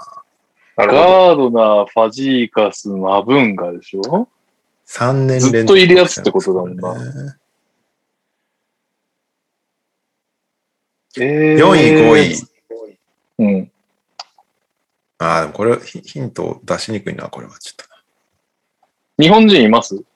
います。金丸康介？金丸康介4118得点、5位。おおすげえな。しかも、むずっ。え、もう日本人いないですか？と金丸の間。もう一人はね、これまあ大ヒントになっちゃうね。帰化選手だから、まあ日本人ロシタロシターそう、ロシターロシタロシター。4376 得点で4位ということで、なるほどね。えー、ガードナー、ファジーカス、マブンガ、ロシター、金丸康介。金丸がここに入ってるのが偉いというか、確かに、そう考えるとすごいな、本当に。ちなみに6位、ギャビン・エドワーズ、4007。7位、ジョシュ・ハレルソン、3838。8位、富樫勇樹、3781。それもやばい。レオ・ライオンズ、3604。うん10位がアレックス・カーク、3274。うん、まあ、怪我してたよね、去年。で、一応日本国籍トップ10っていうのもあって、はい。ただまあ、帰化選手も入ってるんで、えっと、1位ニック、まあ、3人はか、うん。そうそう、2位ライアン・ロシター、3位が金丸康介、4位ギャビン・エドワーズっていうことで、ここまでは。で、5位が富樫勇樹。ここから下がトップ10に入ってない人たちですね。えー、誰が？あ、クイズじゃないの。あ、いいよいいよ、当てて当てて。あと5人いますから。うと、宇都7位、おー3175。えー、誰だ？岸本。入ってない。ああ。うえじゃ、えー、じゃあ、じゃあ、波里。じゃあ。入ってない。入ってない。えー、安藤い。わゆる、シュート。入ってないです。帰化じゃない選手、うん。帰化じゃない選手2人、帰化選手2人です。あーじゃあ2か？違う。あれ？聞かったどれだっけ？えーっと。え？長い選手、ちょっと待って長い選手。長い選手います。あー、えーっと、あれだ。アイラ・ブラウンだ。そう、アイラブラン8位、あ3010点。はいはいはい。えーもう一人、スーパー長い選手がいますね。すキカ。うん。スーパー長いキカ。えーえーっと、え、B1、B2、B3 じゃなくて B1? はい。はいわか。りました。桜木 JR。違う。おー、え？あ 入ってないですね。よく、入ってない。B1 ですね。まあ、現役しか入ってないのかな？どうなんだろあ、そういうことですか？う。わかんない。え、キカ、あれ？あと誰がいたっけ？サンバとパプとニカと。あれ？ド忘れしてってことだよね、これ。もっとメジャーで聞かないとですね。今季から B1 に上がったチームの。あ、はい。ああマイケル・パーカはい、マイケル・パーカー。9位、2957。まだ日本人2人出てない。6位と10位です。ー。いやー、出たいあね。でもまあもうビッグマンは消消せるからな。残念ながら。ああ、だから、比江島？比江島違うか。江島入ってない。えー、っと、えー、えーっと、めっちゃむずくない？ですか全然わかんないです。いやいやいや、NBA の昔のがよっぽど簡単ですよ。でもどっちの選手も、カズマは知ってるはず。言わ名前言われたら、あーってなるはず。うん。はい。河村拓也。あ、正解。おー6位よです。し。3231得点。あと10位ですか？うん。?10 位。全体では19位。はい。ベンドラメレオ。違います。おー辻直人。違います。どれぐらい取ってるんですか、点数？2784得点です。5シーズンで。はい。田中大輝。正解。おおー 田中大輝、すごいな。去年なんか結構休んでたから入ってないかと思ったわ。意外と田中大輝っていうね。さすがですわ。そそしてやっぱり普通にメジャーどこが入ってるんですね。そうなんだよね。メジャーなだけあるなって感じするよね。メジャーなだけありますね。金村がやっぱすごいよいや、やっぱ何がすごいってね、シューターだけど、やっぱり、あいつに打たせるセットはやろうって思わせるところが、まあすごいですよね。他の人はね、まあ、富樫選手なんかは自分でシュートを決めれるわけだし、田中選手とかもいろいろできるけど、やっぱりシューターで取らせようと思えるシューターってのはすごいですよね。な。ね。ちなみに富樫選手3781得点なんで、今年中に、今季中に4000得点いきそうですね、通算。なるほど。はい。うーんなんか年年俸ランキングとかも調査してほしいですね、キングさんに。してほしい、やってほしい。答えてくれるのかわかんないけど。どっか出してくんないかな、そういうの。はい。あとは、はいえっと、これは俺、Facebook で見たんですけど、トライフープ岡山さんが、あ関関太平洋大学と岡山学芸館高校と提携を発表っていう、おーはいはいはいはいはいはいはい。コーチすんだって、トライフープ岡山の方々が。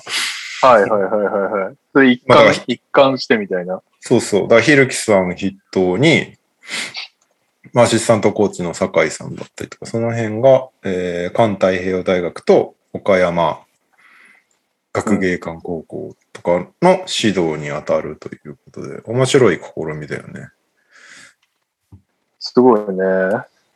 あそこはね、サテライトもやってるし、いろんな試みしてますね。そうそうそうそう。面白いですよね。で、ちなみにその、関太平洋大学 IPU って言うんですけど、その女子の監督は中川和之さんですからね。おーはい、どっかで聞いたことあると思ったわ、関太平洋大学って。NTR ファミリーの。一回、一回、出てくれた？だむしろ俺、中川さんの Facebook でしたね、このニュース。あ、そうなんだ。そうそうそう。で、なんか、ひるきさんとはかなり付き合いが長いそうで。おー、そうかそうか。同時期にアメリカ行ったりしたもんね。そうそうそうそうそう。だから、まさか隣のコートで指導してる人になるとは、みたいなことを、はいはいはいはい。なるほどね。面白い世界だなと思って。バスケはね、こういうプロアマのややこしい規定がなくていいよね。ガンガン教えられるから、こういう。でも B3 ってちょっと特殊扱いされてるじゃん。まあそもそも B リーグに入れああ、そういうこと？厳密に言うと B リーグ扱いじゃないから。あの、B2 以上になるとなんかそのユースチームをとりあえず持ちなさいみたいな感じだったね。確か。どこまでルールが厳密かどうかわかんないけど。ら B3 ならならではっちゃ B3 ならではなのかもしれない。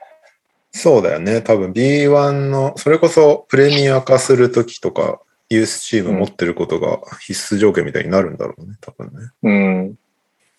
な気がします。そっか。じゃあ B3 は、そっか。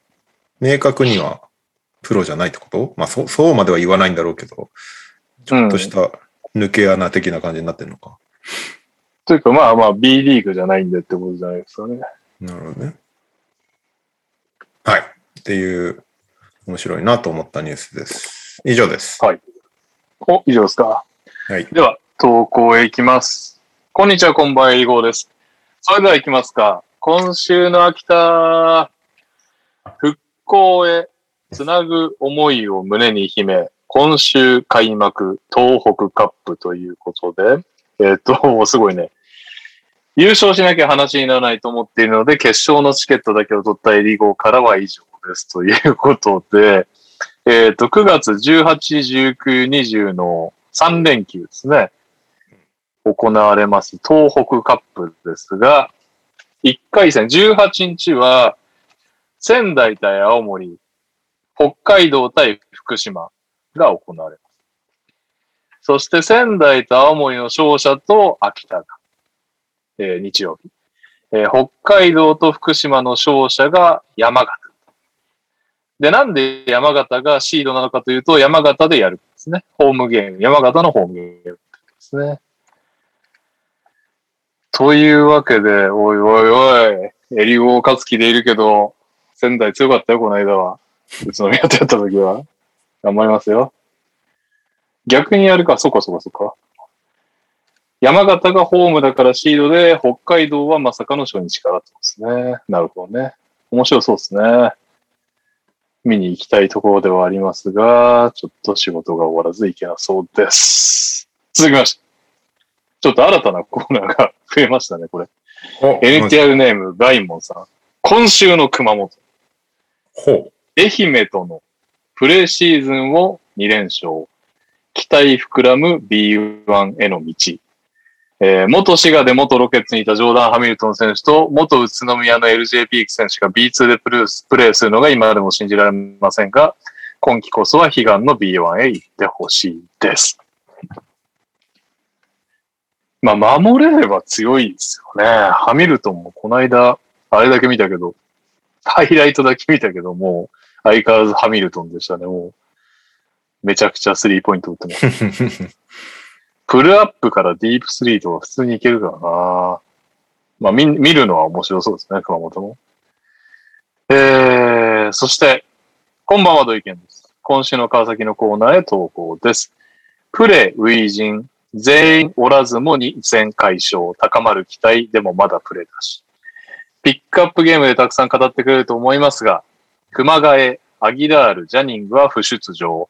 つないは一戦目にけ、一戦目に怪我でその後 DNP とまだまだ完全体ではなかったですが、え2試合ともいい感じでした。個人的に気になったのは長谷川匠選手の積極的な攻撃参加です。今シーズンは今までとは違った面も見られるかもしれませんね。川崎からは以上です。まあ確かにね、これはピックアップゲームのコーナーで語りましょう。はいというわけで、このコーナーでございます。右利きさんは離脱してますが、タイマン勝負頑張ってください。お疲れ様です。ダブアツです。島根短歌を投稿します。元埼玉、田中義弘マネ契約、再度コラボのアイドルマスター。元島根練習生で昨シーズン選手だった田中義弘氏とマネージャー契約。そしてバンナム絡みでコラボ発表。大性男性アイドルをプロデュースするアイドルマスターサイド M とのコラボ企画があると発表されました。バンナムすごい。アイドルマスターサイド M は皆さんご存知ですか？僕は全くわかんないですけど。うんやったことはないけど、存在存在はわかるけど。あそうなんだ。へえ。というわけで、さようなら NBA 選手クイズです。今回が92問目です。ヒント1。1976年、かっこ昭和51年2月25日生まで、現在45歳。なんで昭和が唐突に入ってきたのかわかりません。はい、昭和51年2月25日生まれ、現在45歳。大丈夫ですか？次行って。2月？20? 25。こんなん聞いたとこでわかんないんだけど。ヒント2、206センチ、108キロ、ポジションパワーフォワード、センター。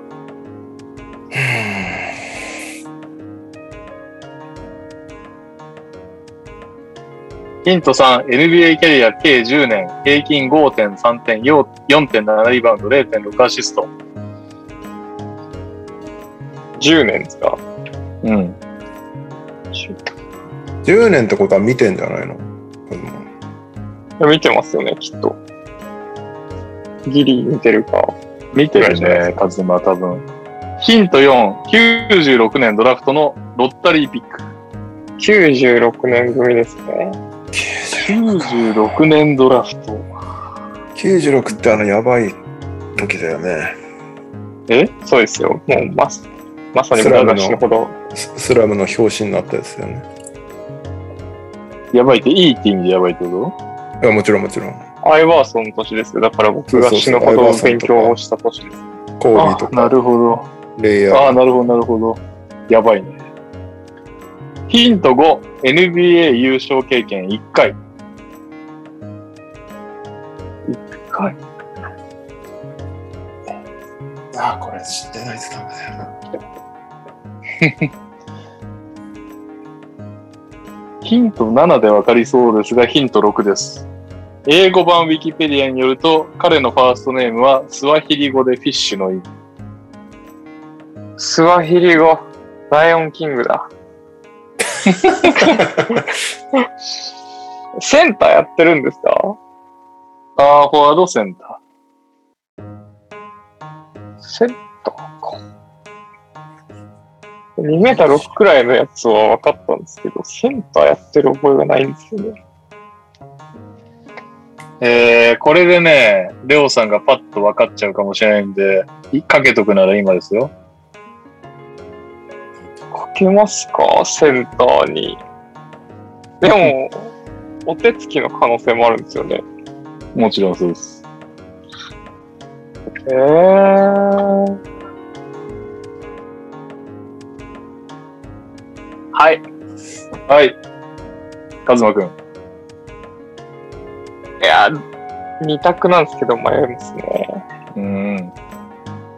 アントワン・ウォーカ 確かにセンターのイメージないよね。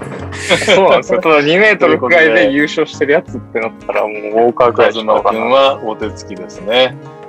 ここれでもうね、多分レオさんが、レオさんがヒント7で当てる気がします。嘘ヒント7、すごい早口でいきましょう。ヒント7、同じ年のドラフトに同じ名字の選手がおり、人気、実力ともに負けていたため、じゃない方の選手として認識される。はい、レオくん。今出たよね、だって。はい。サマキウォーカー。正解。いやー、なんというパスをしてしまったんだ。アントワン・ウォーカー、さすがに平均5.3点はないでしょいや、まあ、そう、そうかなと思ったんですけど。えーヒント8は経歴、ダラス、サンアントニオ、LA、マイアミ、ワシントン、インディアナ、正解はサマキウォーカーでした。優勝してるんですね。そっか、レイカーズで優勝してんのか。あなるほどね。えー、インサイドの控え選手として地味に頑張っていた印象です。ちなみにドラフトは、1996年の9位指名で6位にはアントワン・ウォーカーがいました。今回のクイズ作成は土井健さんでした。ありがとうございます。鳥取からは以上です。ということで、にゃおさん来れませんでしたね。来ないね。ねはい。あ、そっか。でも、こっちのコーナーやってる間に来るかもしれないんで行きましょう。ピックアップゲーム。イェーイ。はい、えーピックアップゲームは B リーグのプレシーズン戦ということで今日ちょこちょこ名前上がりましたけども川崎ブレイブサンダーズ対新規参入となります B3 のアルティーリ千葉による、えーなんだプレシーズンゲーム。これ最終スコアどこで見ればいいんだ？どこで見ればいいんだ？プレシーズンのまとめがないんだよ。ちょっと待って。動画のケツを見るから。ファイトなんとか対50なんとかじゃなかったですか？そうそう。90何対50なんとかみたいな。56くらいやった気がしますけどね。なんだけど。僕全然日本バスケ事情分かってないんで、先にいいですか？あ、見たのね、でもね。あ、見ました。なんかあの、千葉の方が僕気になっていたので、一応見たんですけど、はいまあ気になるよね、どう考えても。あのーまあ、B1 と B3 でだいぶこう実力の差はあるのかなと思いつつ、なんか B3 のチームが B1 相手に、前半割とこう12点差ぐらいだったと思うんで、よかったのかなと思うんですけど、あれって B3 ベースで考えたらどれぐらい強いんですか？感覚的に。結構強いなっていう印象なんですかあれって？うーん、いや、戦力からしたら、まだまだじゃない？こっからもうちょっと良くなるだろうって。今の状況で言ったら、期待外れなんで、期待外れっていうか、まだ期待値には遠いんじゃないですか？その、フランチェ、チーム的にも、もっともっと全然、川崎とも、川崎とセルはまあ思ってないかもしれないけど、もっといいゲームできるとは思ってたんじゃないかな。ね。なるほど。なんか川崎がやっぱ、試合見てても上手いなっていうふうには思いましたし、ディフェンスの強度も強いなって思って、なんか一定のこう、なんていうんですかね、本当に B1 の優勝を目指すようなチームのクオリティっていうか、がずっと試合通してやってたのが、まああの、すごい印象的だったので、千葉の評価が難しいなと思ったんですけど、うん。まあ、デいィフェンスのところがっとこんなもんじゃないと思ってると思うよ、千葉は。あ、そういう感じなんですね。うんえーちなみに、スコア91対56でした。うんうん川崎勝利。そういう感じなんですね。なんか、まあ、ディフェンスが、まあ、川崎のオフェンスが良かったのかもしれないですけど、ディフェンス割とやられてた、ガバガバだった気がするんで、オープンで川崎結構気持ちよくスリー打ってましたし、他のシュートも打ってたと思うんで、ディフェンスが良くなかったかなと思ったんですけど、その、やっぱり、比較の部分が僕はできなかったんで、はいはい。千葉が、なんか弱いとも言い難いなと思いながら見てました。まあね、ってしかも、完全に初戦だからね、これ。うん。その、うんアルティーリ千葉っていうのがどういうことをやるのかっていうのを、初めてみんなが見る試合みたいな。なんなら本人たちも初めて見る試合だったから、はいはい。その辺は、なんかどう評価すればいいのかよくわかんないけど、そのディフェンスに関しては、レマニスコーチも会見で言ってたよね。オンボールディフェンスが全く機能してなかったみたいなうん言ってたし、逆に川崎は序盤からディフェンスすごかったし、みたいな。なんかうん全確すごかったですよ全ね。ポゼッションスティールみたいな感じだと思うんで、なんか。うんまあでもなんかやっぱり明確に、あのファジーカスのとこがやっぱり緩いから、うん。なんか NBA 見慣れてるとなんでそこを攻めないんだろうっていう気にはなんか毎回川崎の試合を見るともやる。川崎の試合見てると思ってもちろん NBA みたいにそんなにみんなスイッチしねえから難しいんだよ、そんなこと言われてもっていうのはあるとは思うんだけど、別にスイッチだけじゃないからね、その、あれを、ファジーカスを裸にするのは、と思うんですけどね。まあ、言うはやしなんでしょうね、そこら辺は。なんだろうね。うんこんだけ君臨してるからね。うん。あとなんか、千葉はガードが弱くないですか？なんかあの選手僕は初めて聞いたんですけど、ポイントガードの選手とか、なんか弱いのかなと思いました。ネームバリュー的にシューターはまあ岡田選手とか小林選手ですけ？ど、大塚選手とかいると思うんですけど、で、インサイド藤本、杉本、秋山かな？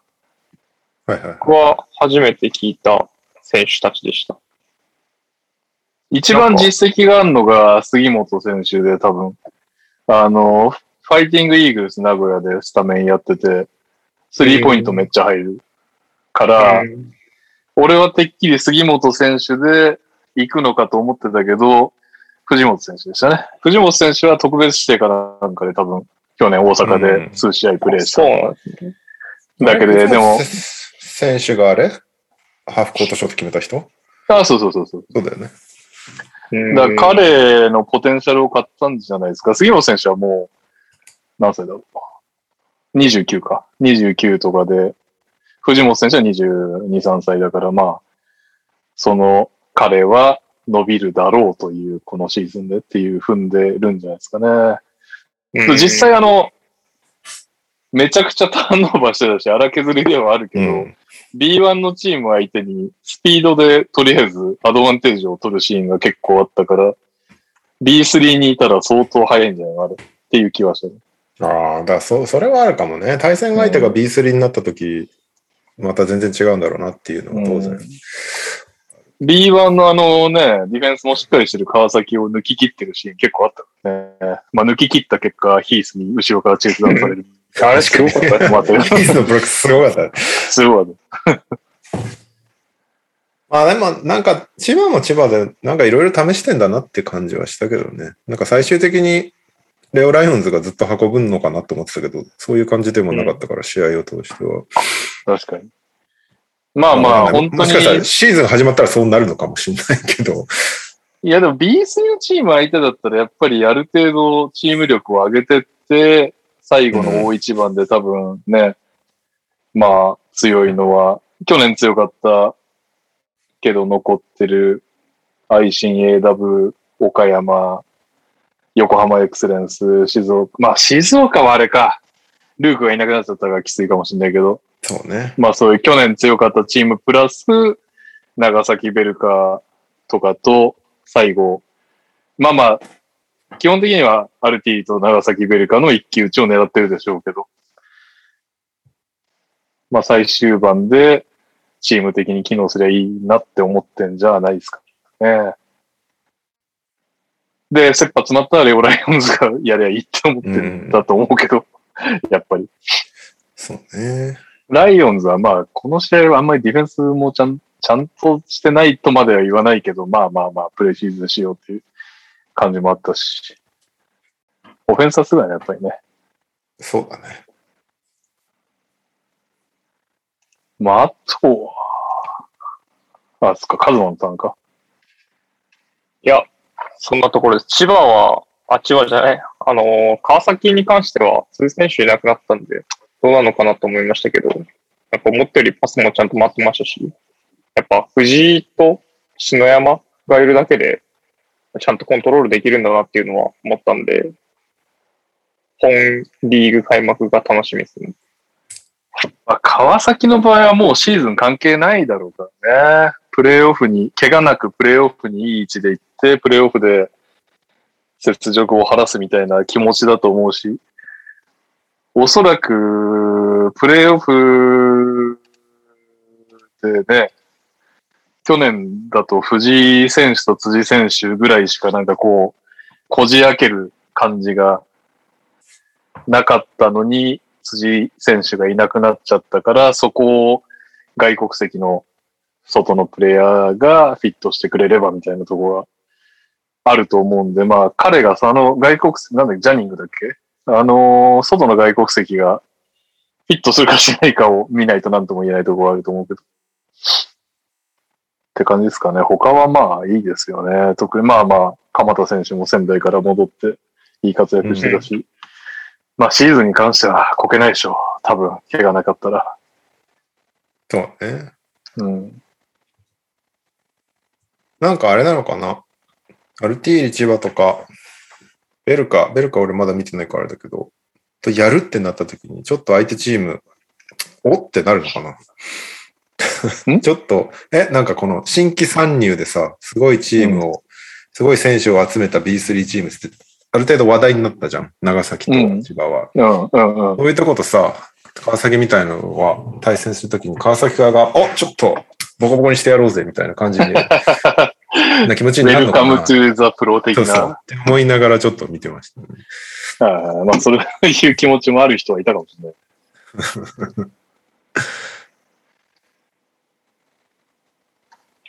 まあなんか、B リーグの市内でレマニスがサイドラインにいるのが相変わらず不思議な感じはしたけど、なんかね。うん、いるなーっていう感じだよね。あと、ケビン・コッツァー？?42 番の。うん。あの、千葉の外国人選手が、引きの絵だと髪型と背番号が相まってケビン・ラブに見えました。昔のそうミネソタ時代のケビン・ラブに見えました。一回り小さいけど。えあと、川崎は、増田が好きだな、やっぱり。えなあ。増田はなんか、いろいろ可能性を感じるな。マス、増田選手のスリーポイントちょっと、シェン軍っぽい 打つ瞬間首が後ろに反るっていう。確かに。ズゴーンってやつね。あとなんだっけな。あ、そうそうそう。実況が永田さんでさ、解説が中原さんでさ、なんか、NBA 楽天を見ているようだった。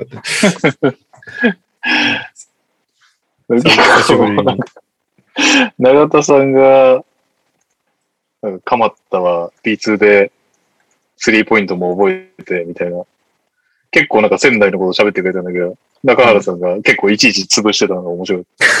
いやいや、もう川崎にいた頃からね、みたいな。仙台の話は全部潰されてる。あれもあと、中原さんが、なんかやたら秋山買ってんなと思って聞いてたら、専修大学と出身が。なんでこんなに秋山褒めてんのって。あ、そういうことか。いいですね。はいあとあれっすね、なんか、えーっと、ダブドリガールをデビューさせるってことで、記者会見、RT の指導記者会見も行って、あと大塚選手の、えーっと、インタビューもして、僕は両方付き添ったんですけど、うんうんうん。えーっと、アルティーリさんの、あの、指導記者会見の方では、小林大輔選手が、えーっと、まあ、大塚選手、岡田選手っているけど、僕がある程度クリエイト、クリエイトっていうか、プレイメイクして彼らのシュートチャンスを作りたいみたいな話をしてて、ダブドリガールがインタビューした時は、大塚選手も僕もちょっと、僕はもうちょっとやっぱりシューターってイメージだったけど、ハンドリングにも挑戦して、行きたいですみたいな話をしてて、あ、そうなんだ。どっちもそんなこと思ってんだなって思っていて、試合を見たところ、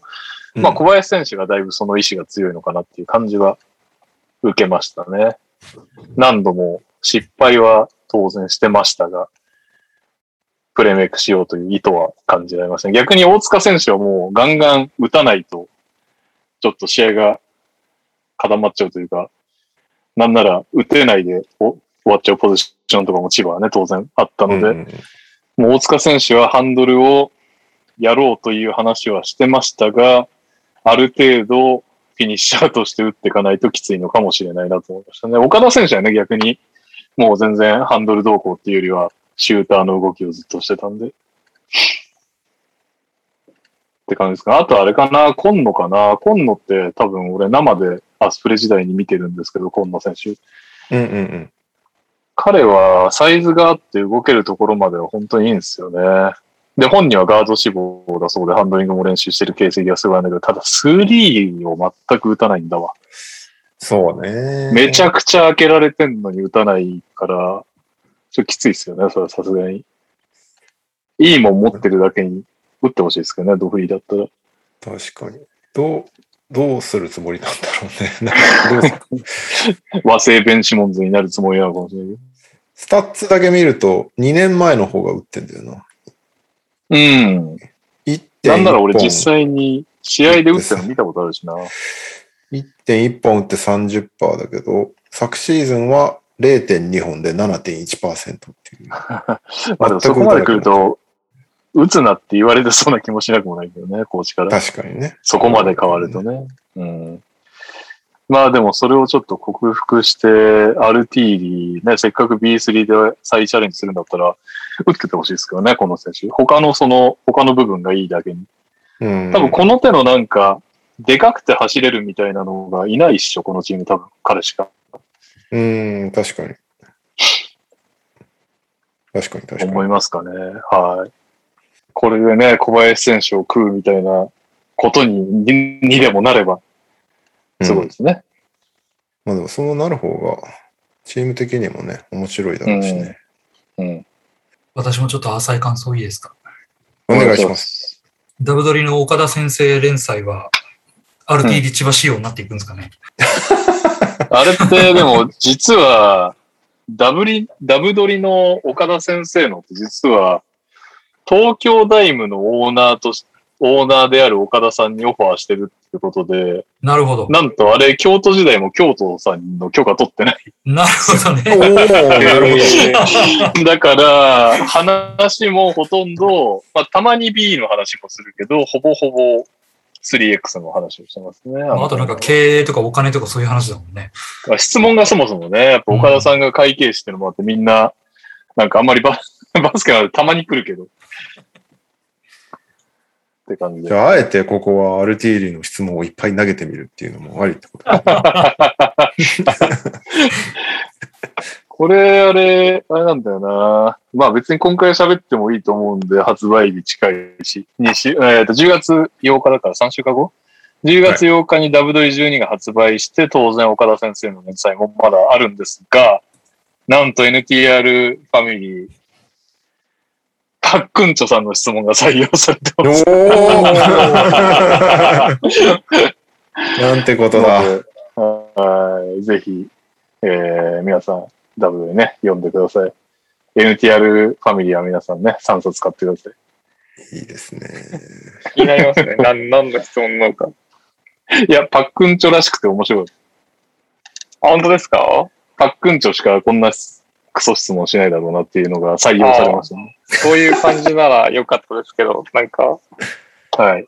色が違う感じの質問だったら、気づ全かない然かしこままってもなくカジュアルな感じですね。す。へー、さすがですね。うん。あとは、そうですね。まあ、みんなが言ってくれたところがあれなんですけど、まあ、ちょっと千葉はケミストリーとかっていうのはここれからなんだろうなっていうのはあったけど、まあ、本当ガラ空きになるシーンが結構多かったり、うんあれはしょうがしょうがないんだよね。なかなか。っていうのがあったのと、なんだろう。でも B3 にこのメンバー行ったら、それ、やっぱそれなりに無双すんじゃねと思ったんだけど、どうなんだろうね。うん。そこが気になりますよね。うん。何せ、レオライオンズ一人分で、トライフープ岡山全員の給料より高いっていう話ですから。って、ひるきさんが言ってたんで。いや、結構やっぱ、はい。あの B3 はあの、外国人選手の出来次第みたいなところも正直あるじゃない？ちょっと。うんまあ、それはもちろんあるよね。まあ、あとは外国選手の出来もそうだし、真面目にやってくれるタイプかどうかとかね。そうそうそう結構ありますよね。ちゃんとハードにやってくれるか、それともなんか、ちょっと気になることがあったらすぐへそ曲げるタイプなのか、うん。それによって全然違うだろうけど、まあなんか、相手がね、なんせ川崎だから、これ、さっきもあったように、川崎はこれ絶対負けられないって言って、それ気合い入れてたと思うけどな、俺、これ、これ負けたら赤っ端もいいとこでしょ、本当まあ、確かにね。そうなんだよね。プレシーズンとはいえっていううん感じじゃん。なんか、まあ、だからそこは本当に気合入れて臨んだんだろうし、まあそれで川崎的にはこんだけ差つけて勝てば、もう十分っていうとこだっただろうから、まあでも千葉的には、なんだろう、いきなり B1 って、B1 の壁を知れてよかったんじゃないかと思うけどね。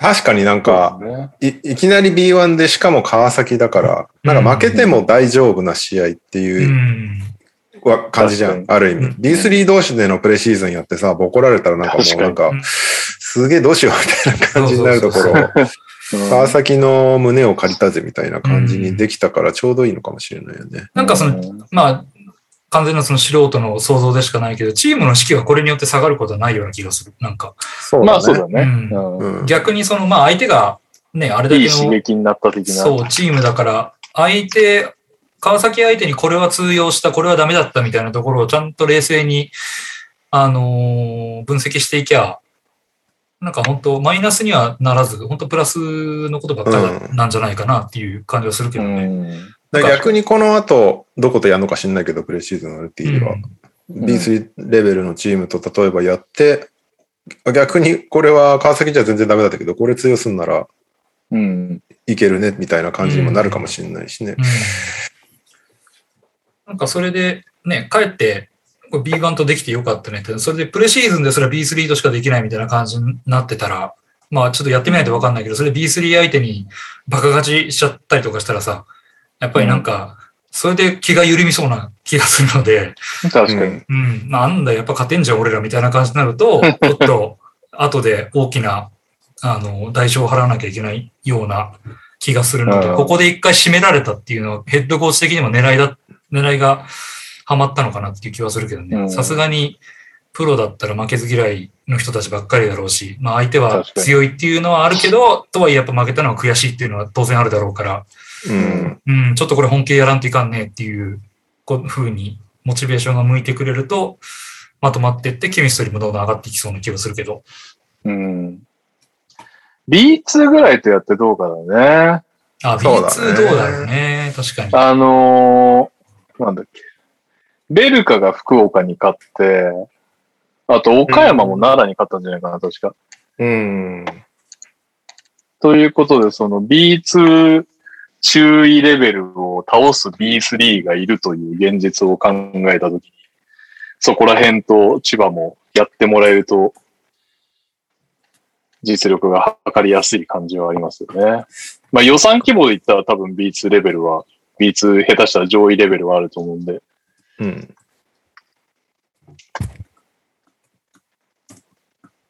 ただ、アルティーリの今ぱ後のっと見プレシーズン戦、川崎のことしか書いてないんだよな、アルティールのホームページ。ないのかな、他に。ないのか。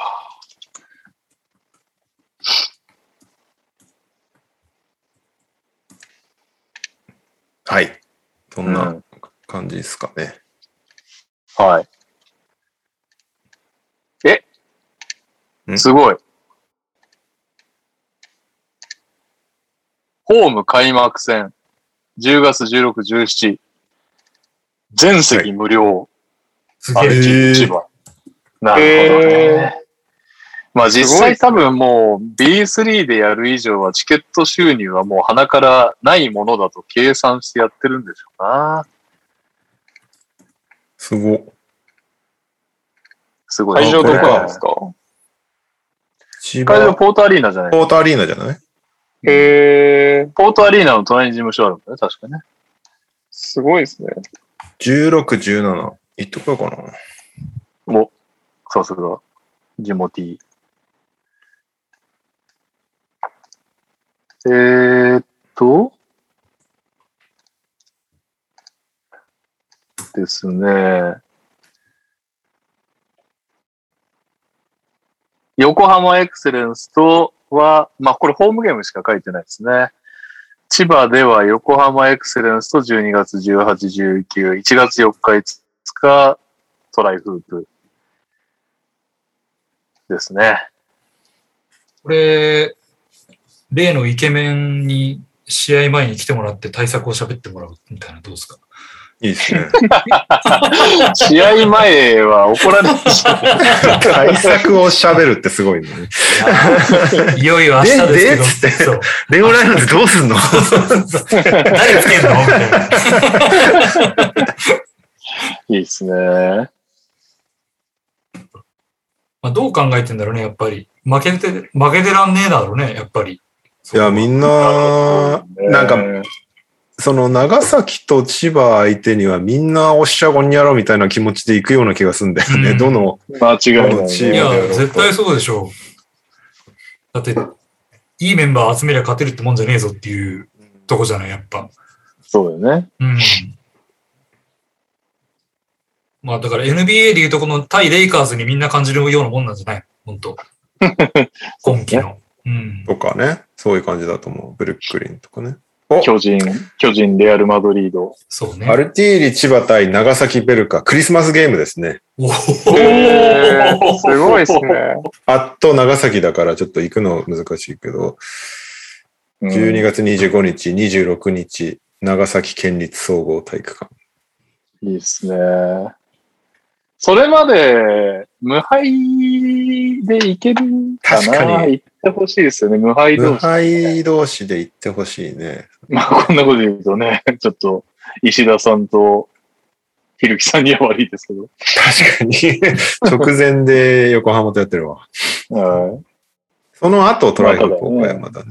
年明けトライフープか。まあまあまあまあ。その辺が、B3 はじゃあその辺なのかな？横浜、長崎、トライフープ、千葉、い。うん。静岡？うん。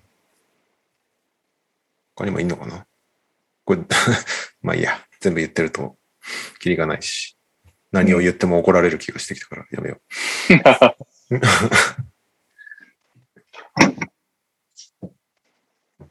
はい。じゃあ、うん来週のピックアップゲーム、どうしますか、うんちょっと日本、日本と続いたので、アメリカ行ってもいいですけど、アメリカってなんかあんだっけ？プレシーズンまだまだだよね。ないんですよ。まあだからクラシックゲームとかになっちゃあ、そういうことか。クラシックゲームは増えたのかなまた楽天さん。今、ハーデンが2試合増えましたね。うわああ。18年のレイカーズ・ロケッツ、レギュラーシーズン。いや、まあ18年のレイカーズ・ロケッツ、レギュラーシーズン。なんだ2試合とも2018年、10月か12月の違いっていうね。2018ってことはまだヤングコア時代？レイカーズ。ヤンあグーコア時代？ああ、コービーいるか。2018って。あれでしょ？ランドルとかまだいる頃じゃないの？もういないっけ？いや、あれだ、コービーがいないんじゃない？18、あ、そっか、18、19だといないのか。あれじゃないの？あの、なんだっけ？レブロンが来た年だよなレブロンが来て、プレーオフ出なかった年か。そうそうそうそう。多分。そうだ。ロンゾ、カルーソ、ジョシュ・ハート、イングラム。めっちゃ勝ったの？どういうあれ？なんか結構レイカーズはお得意様だった気がする。当時。なんでこの試合合なんだろうね。いっぱい点取ったとか。シーズン2試合目だ。10月って。なるほど。あ、クリポとロンドの乱闘のやつですってコメントが書いてた。ああ、目つぶし、目つぶし事件の時か。そんなのピクラシックゲームで出していいよ。すごいっすね。じゃあさ、じゃあメロがいるよ、メロ。メロ、いるいるいるう。ん。えあのロケッツにメロがいる頃だよ。それあれだ、ああれだ、なんかギリギリ勝ったやつじゃなかったかな、確か。えあと、ー、12月13ももうメロいないんじゃない？の ?12 月だったら？メロがいるかもしれないけど、あの、出てないかもしれない。もう、へそ曲げて出なくなった時かもしれないね。あ、12月え、13その負はけ、たらの干されたんじゃないの？あ、メロもういないね。メロもういないね。干されてるのかいなくなってるのかどっちかだけど、あの試合には出てないですね。はハーデンが50点取ってますね。うん平常運転だな。まあ、俺は、どっちも大して燃えないから、あの、B 戦選んでくれれば。いや、全然、えあの、B リーグでもいいんですけど、まだあんだよね、プレシーズンって。まあ、開幕はまだだよねが見れるんだよね。あ、そっか。その辺もね、大学とかもね、なんだよね。最近何でも見れるから、バスケットライブで。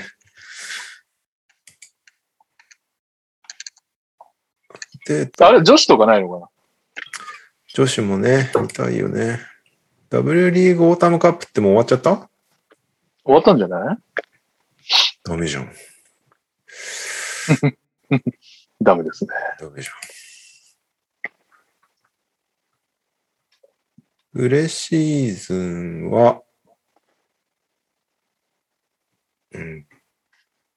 この東北カップって何？東北カップはだからさっき、あの、エリゴーのニュースであったやつですね。ああ、そっかそっか。でも本当に、本当に東北プラス北海道がやるやつです。仙台見てっからな。そうですね。東京対渋谷とかあるああ、まあ、東京見たいっちゃ見たいか。けど。確かに。うん。確かに。あと、北海道3円。北海道3円。2日連続やんだ。東京北海道3円、まあ、北海道今年は、あれか。寺園選手とか言ったのか。そうだね。あとうは。一応、クラシック。3円はき、3円はめちゃくちゃ気になるけどね。3円は、確か松脇選手が行って、サーディ戻ってきて、あと杉浦選手が行ってって、結構メンツはいい感じになってきてるはず。そうね。ただ北海道の仕上がりが全くわかんないな。クラシックゲームは追加されてるのはさっき言ってたハーデン2試合と、あと KG2 試合っていうのがありますね。KG いいんじゃないですか？ん ?KG2 試合ケビン・ガーネット。2004年レイカーズ・ウルブス。カンファレンスファイナル、99年ホークス・ティンバーウルブスレギュラーシーズンっていうのがありますね。うん。うーん。なるほど。まあこれもね、別に俺は興味ないけど、レオが好きだからいいんじゃないですか。そうね。ケビン・ね。ガーネットね。ケビン・ガーネットもハーデンもまあ別に僕は興味はないですね。おいあの、何でも大丈夫です。どれに決まっても同じテンションで見てます。じゃあ何でもいいですよ。久しぶりに NBA 見ます？見ますか？久々に。最近ちょっと B リーグ付いてたから。うん。クリポとロンドの乱闘シーン、どっちが悪いか議論みたい 絶対どっちもどっちでしょ、あの二人。な。その乱闘シーンにスポあの、ピックアップ乱闘みたいな感じで。どっちもされ少なくとてないかも。心配なんだけど、俺ね。いやー、されてないんじゃない？それされてたら何の意味もないでしょ。でもだってピックアップしないでしょされてた絶ら。対編集されてるでしょまずそもそも。ああえ、だってそんなの選ぶ？乱闘。乱闘したけど、編集でカットしましたみたいなシーン。ねまあわからないけど。選ぶのかな？でもあり得るな。なんだっけ、あれ、イングラムが確か発端なんじゃないそうそう。そうイングラムがハーデンを突き飛ばしたのに、喧嘩始まったのがクリポとロンドだったみたいな、なんかその謎のやつ。そうそうそうそう。うん。しかも、イングラムの突き飛ばしが全く意味がわかんないっていう、なんだそれみたいな感じだった気がする。で、まあ、いハーデンいつものことなんだけど、あの、自分が関係する乱闘でも、一切関係ないふりをするっていうね。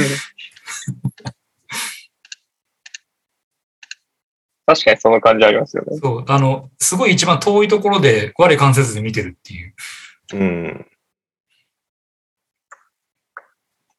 ああ、ああ、ああ、今ちょっと動画見始めたけど、うん。思い出してきたわ。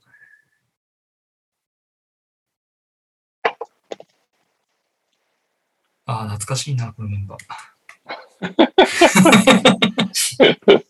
泣けてくるな。一人と、え、あ、エリック・ゴードンぐらいしか残ってないな、もう。まあ、んダニエルズ？ダニエルズじゃねえや、ハウス？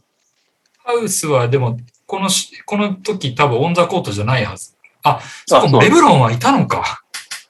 いましたよ。いるいるいる。ロンドとかいるってことはいるいる。ランス・スティーブンソンがいるね。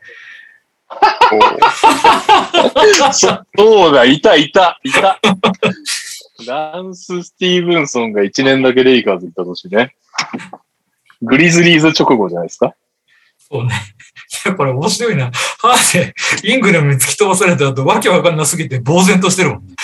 だってハーデンいつもそうじゃん。喧嘩になっても呆然としてるキャラじゃん。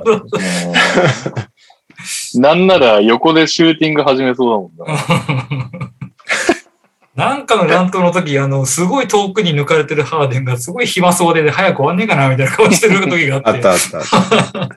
いやそこら辺がなんかリーダー感がないよね。あの、面白いけど。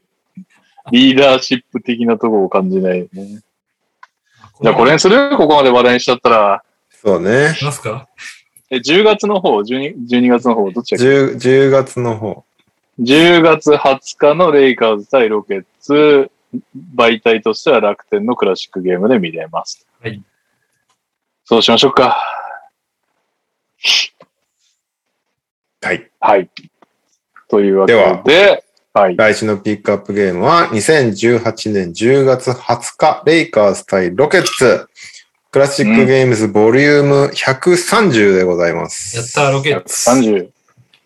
はい。久々に NBA をみんなで見ましょはーい。というわけで、にゃおさんが現れなかったので、にゃお来週へ持ち持ち越しです。えー暫定で勝ち上がりは、今週もパセオさんでした。おめでとうございます。う。ありがとうございます。というわけでエンディングでございます。あ、ごめんなさい。一個、はい主に大島さんになるんですけども、はい、何でしょ息子が一昨日だったかな、学校からプリントを持って帰ってきて、えっと、千葉ジェッツ公式戦観戦っていう お便りを持って帰ってきたんですよ。ほうほうほう。なんか、あの、応募したら無料招待チケットがもらえるみたいな学生と児童と親がってことで、レオこれ行かないっつって持ってきたんですけど、うん。候補が、対戦相手が滋賀、はい。新潟、茨城なのよ。どれ行けばいいっていう質問を。なんか、ちょっと待って。もう一回。になんで？滋売れない？チケット賀、わかんない。全部、会場が船橋アリーナ、全部そうなんだけど、何なんいですかね。やいやいやいやいや、そういうことだろうな。シガレイクスターズは埋まるから黙って。多分そういうことだと思う。だって、1500組3000名をに配布しますって書いてある、しっかり入れますね。多分入れると思うんだけど、これは。これ言っていいのかな？知らんけど。で、滋賀レイクスターズ、新潟アルビレックス BB、茨城ロボッツが選択肢なのよ。で、なるほど。どうせなら面白い試合に行きたいから、ちょっと待ってて応募するのって言ってあるの。でも、うん俺もそんなに決められるほど今シーズンの B が分かってなくて、少なくとも滋賀にはキーファー・ラベナがいるよね。はいはいはいはい。確かで、割とし、それはシーズン序盤にある試合だから、いるんじゃねえかって思ってるのと、新潟が意外と、あのーこの番組的にも、ロスコアレンとかがいて、ああ、謎のハンガリー麺。そうそうそうそう。また、岡本飛龍選手だとか、ああ。星野選手とかね。ジェフ・エアーズとかね。ネームバリュー的に行くと新潟なのかなってちょっと思うんですけど、うーん。悩んでるんですよ。どう思います？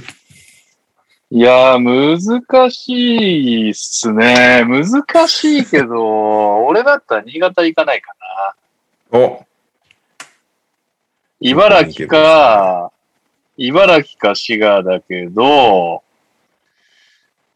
まあ、現時点で、強いて選ぶんであれば滋賀かな。滋賀。うん。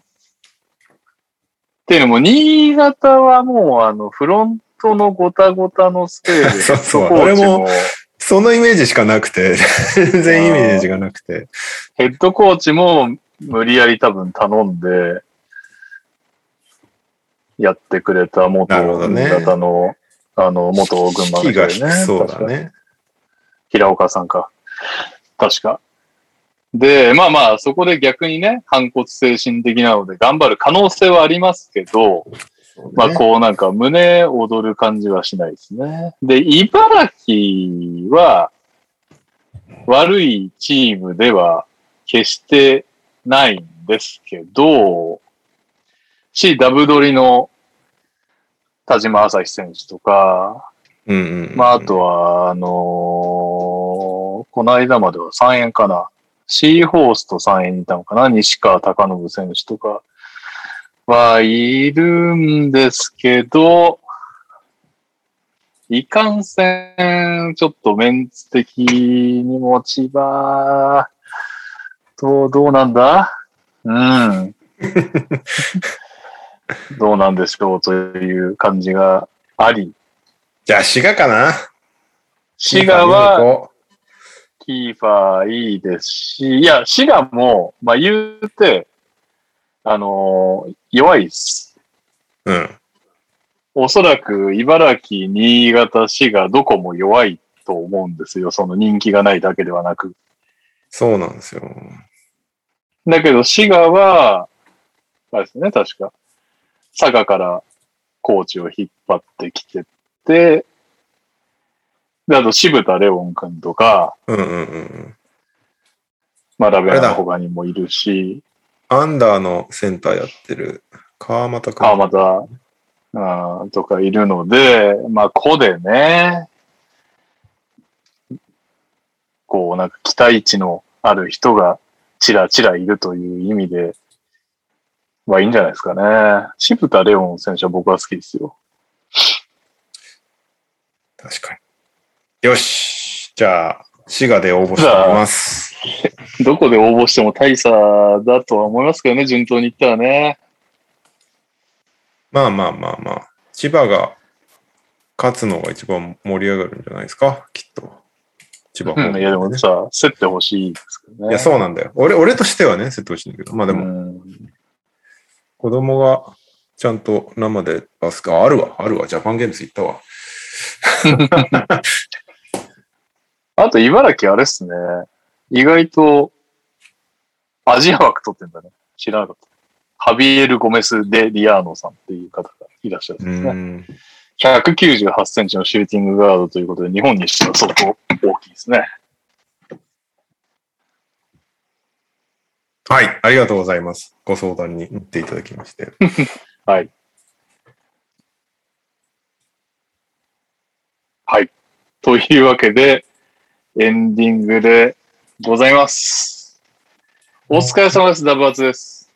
トレイヤング WW WWE アット MSG に律儀にホークスとデカデカと書いてあるパーカーを着て登場記念。ヒール役だけど好きな NBA 選手でお願いします。なるほどね。そして、オリミラです。あ足立由美さん、今日で40歳だそうです。全然変わらないですよね。お題ですが、月日が経ってもあまり変わってないなと思う芸能人でお願いします。日本人、外国人問いません。うーん、なるほど。うん。あんま思いつかねえな、どっちも。まあ、ヒール役は、わかるなあとは、月日が経ってもあまり変わってないなと思う芸能人はいっぱいいるけど、誰だろえー、もうイメージでしかないからな。最近、最新の状態を見てないからな。芸能人とか。う。確かに、もうテレビつけないからな。最近。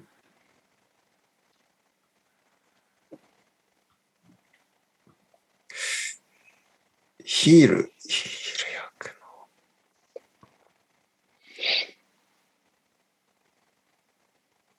ヒール難しくないですか？ヒール難しいねそんななんかヒール感あるやついますそんないからねそうっすよね。なんか、ヒールはらしいヒールがあんまり思い浮かばないですね。もう一発で浮かびましたね。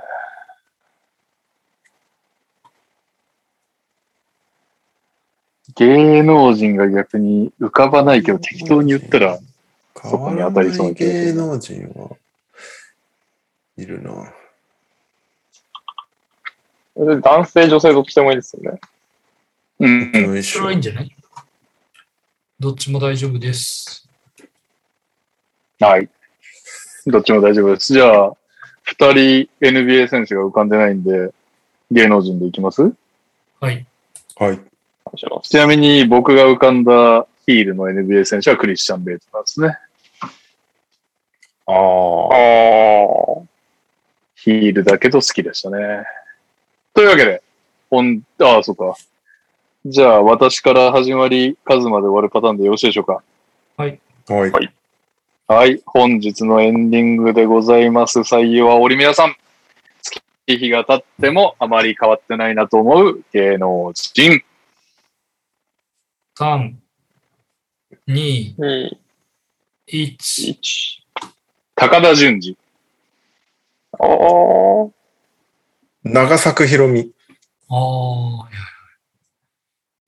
石田ゆり子。あああ、それだ。。それだな。See you again いけるな、も ヤマピああ。う。いやいや、もういなくなったよ、ま芸能界から。See ー。ああー。げあー。なんでヤマピー持ってきたの？追放されてるじゃない？ヤマピーって芸能人じゃないですか、もう。もう芸能人じゃないんじゃない？事務所と追かない？放されてたよね。あ、でもなんか YouTube 始めてたよ。そう、YouTube やってますよ。おい YouTube を芸能人とするか、あれですけど。そうね。宮迫を芸能人とするかどうか。大西レオ、大柴宗平芸能人やないか。え芸能人ですよ、も芸能人。芸能、芸能ではないわ。う。YouTube は芸能じゃないよ。俳優もやってないんですかね。やってないんじゃないやれないんでしょだって、その、ね、未成年に手を出しちゃったやつだよね、確かに。そっか。ヤンキーが一番僕は変わってないと思。そうう、長作ひろみで思い出したんだけどね、すごいね、カズマに俺は納得がいってないことがあって。はい。まあ、かカズマだけじゃないんだけど、その時に言った奴らもうちょっと覚えてない。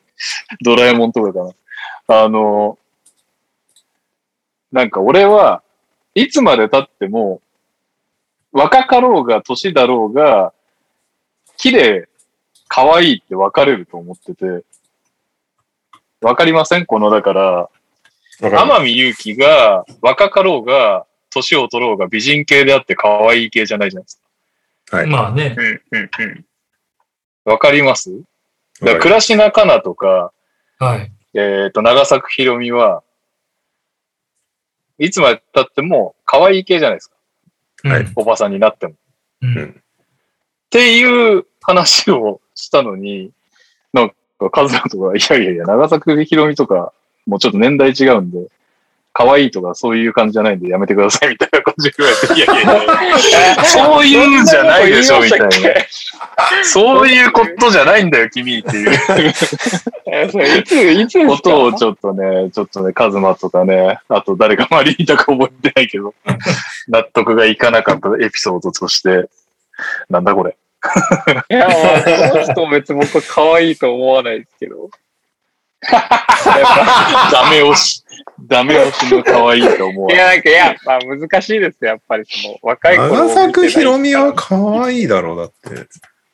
可愛いまあ、美人でもないしね、わかりやすく。美人じゃないというか、なんか可愛い系で。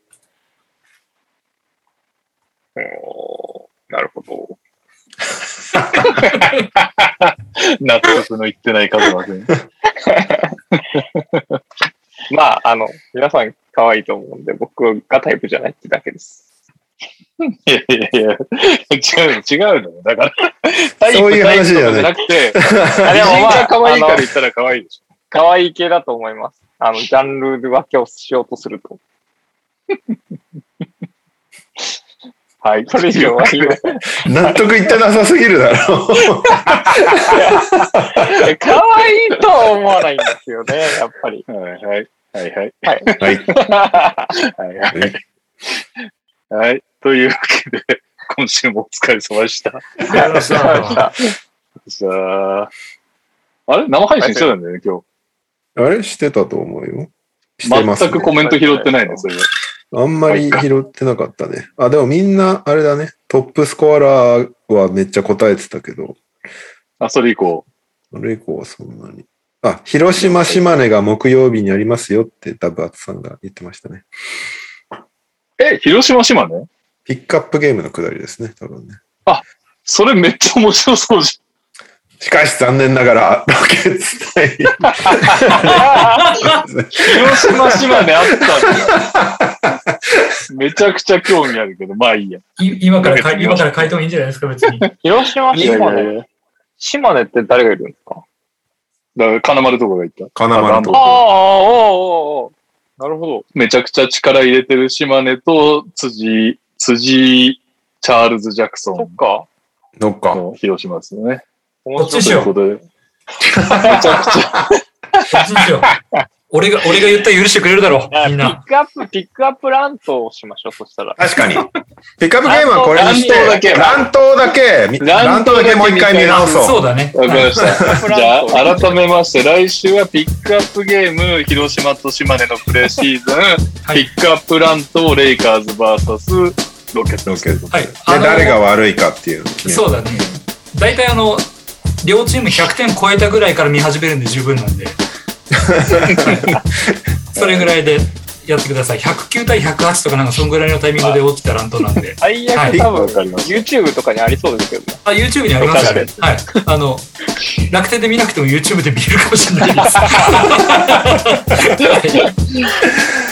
ピックアップラントいいですね。今後も続けていきたいコーナーですね。サクサクって終わりそうだ。僕割とラント好きなんで楽しいです。はい。というわけで、はい高橋さんご指摘いただきありがとうございました。はい。お疲れ様です。お疲れ様ですまた来週。おやすみなさいおやすみなさい。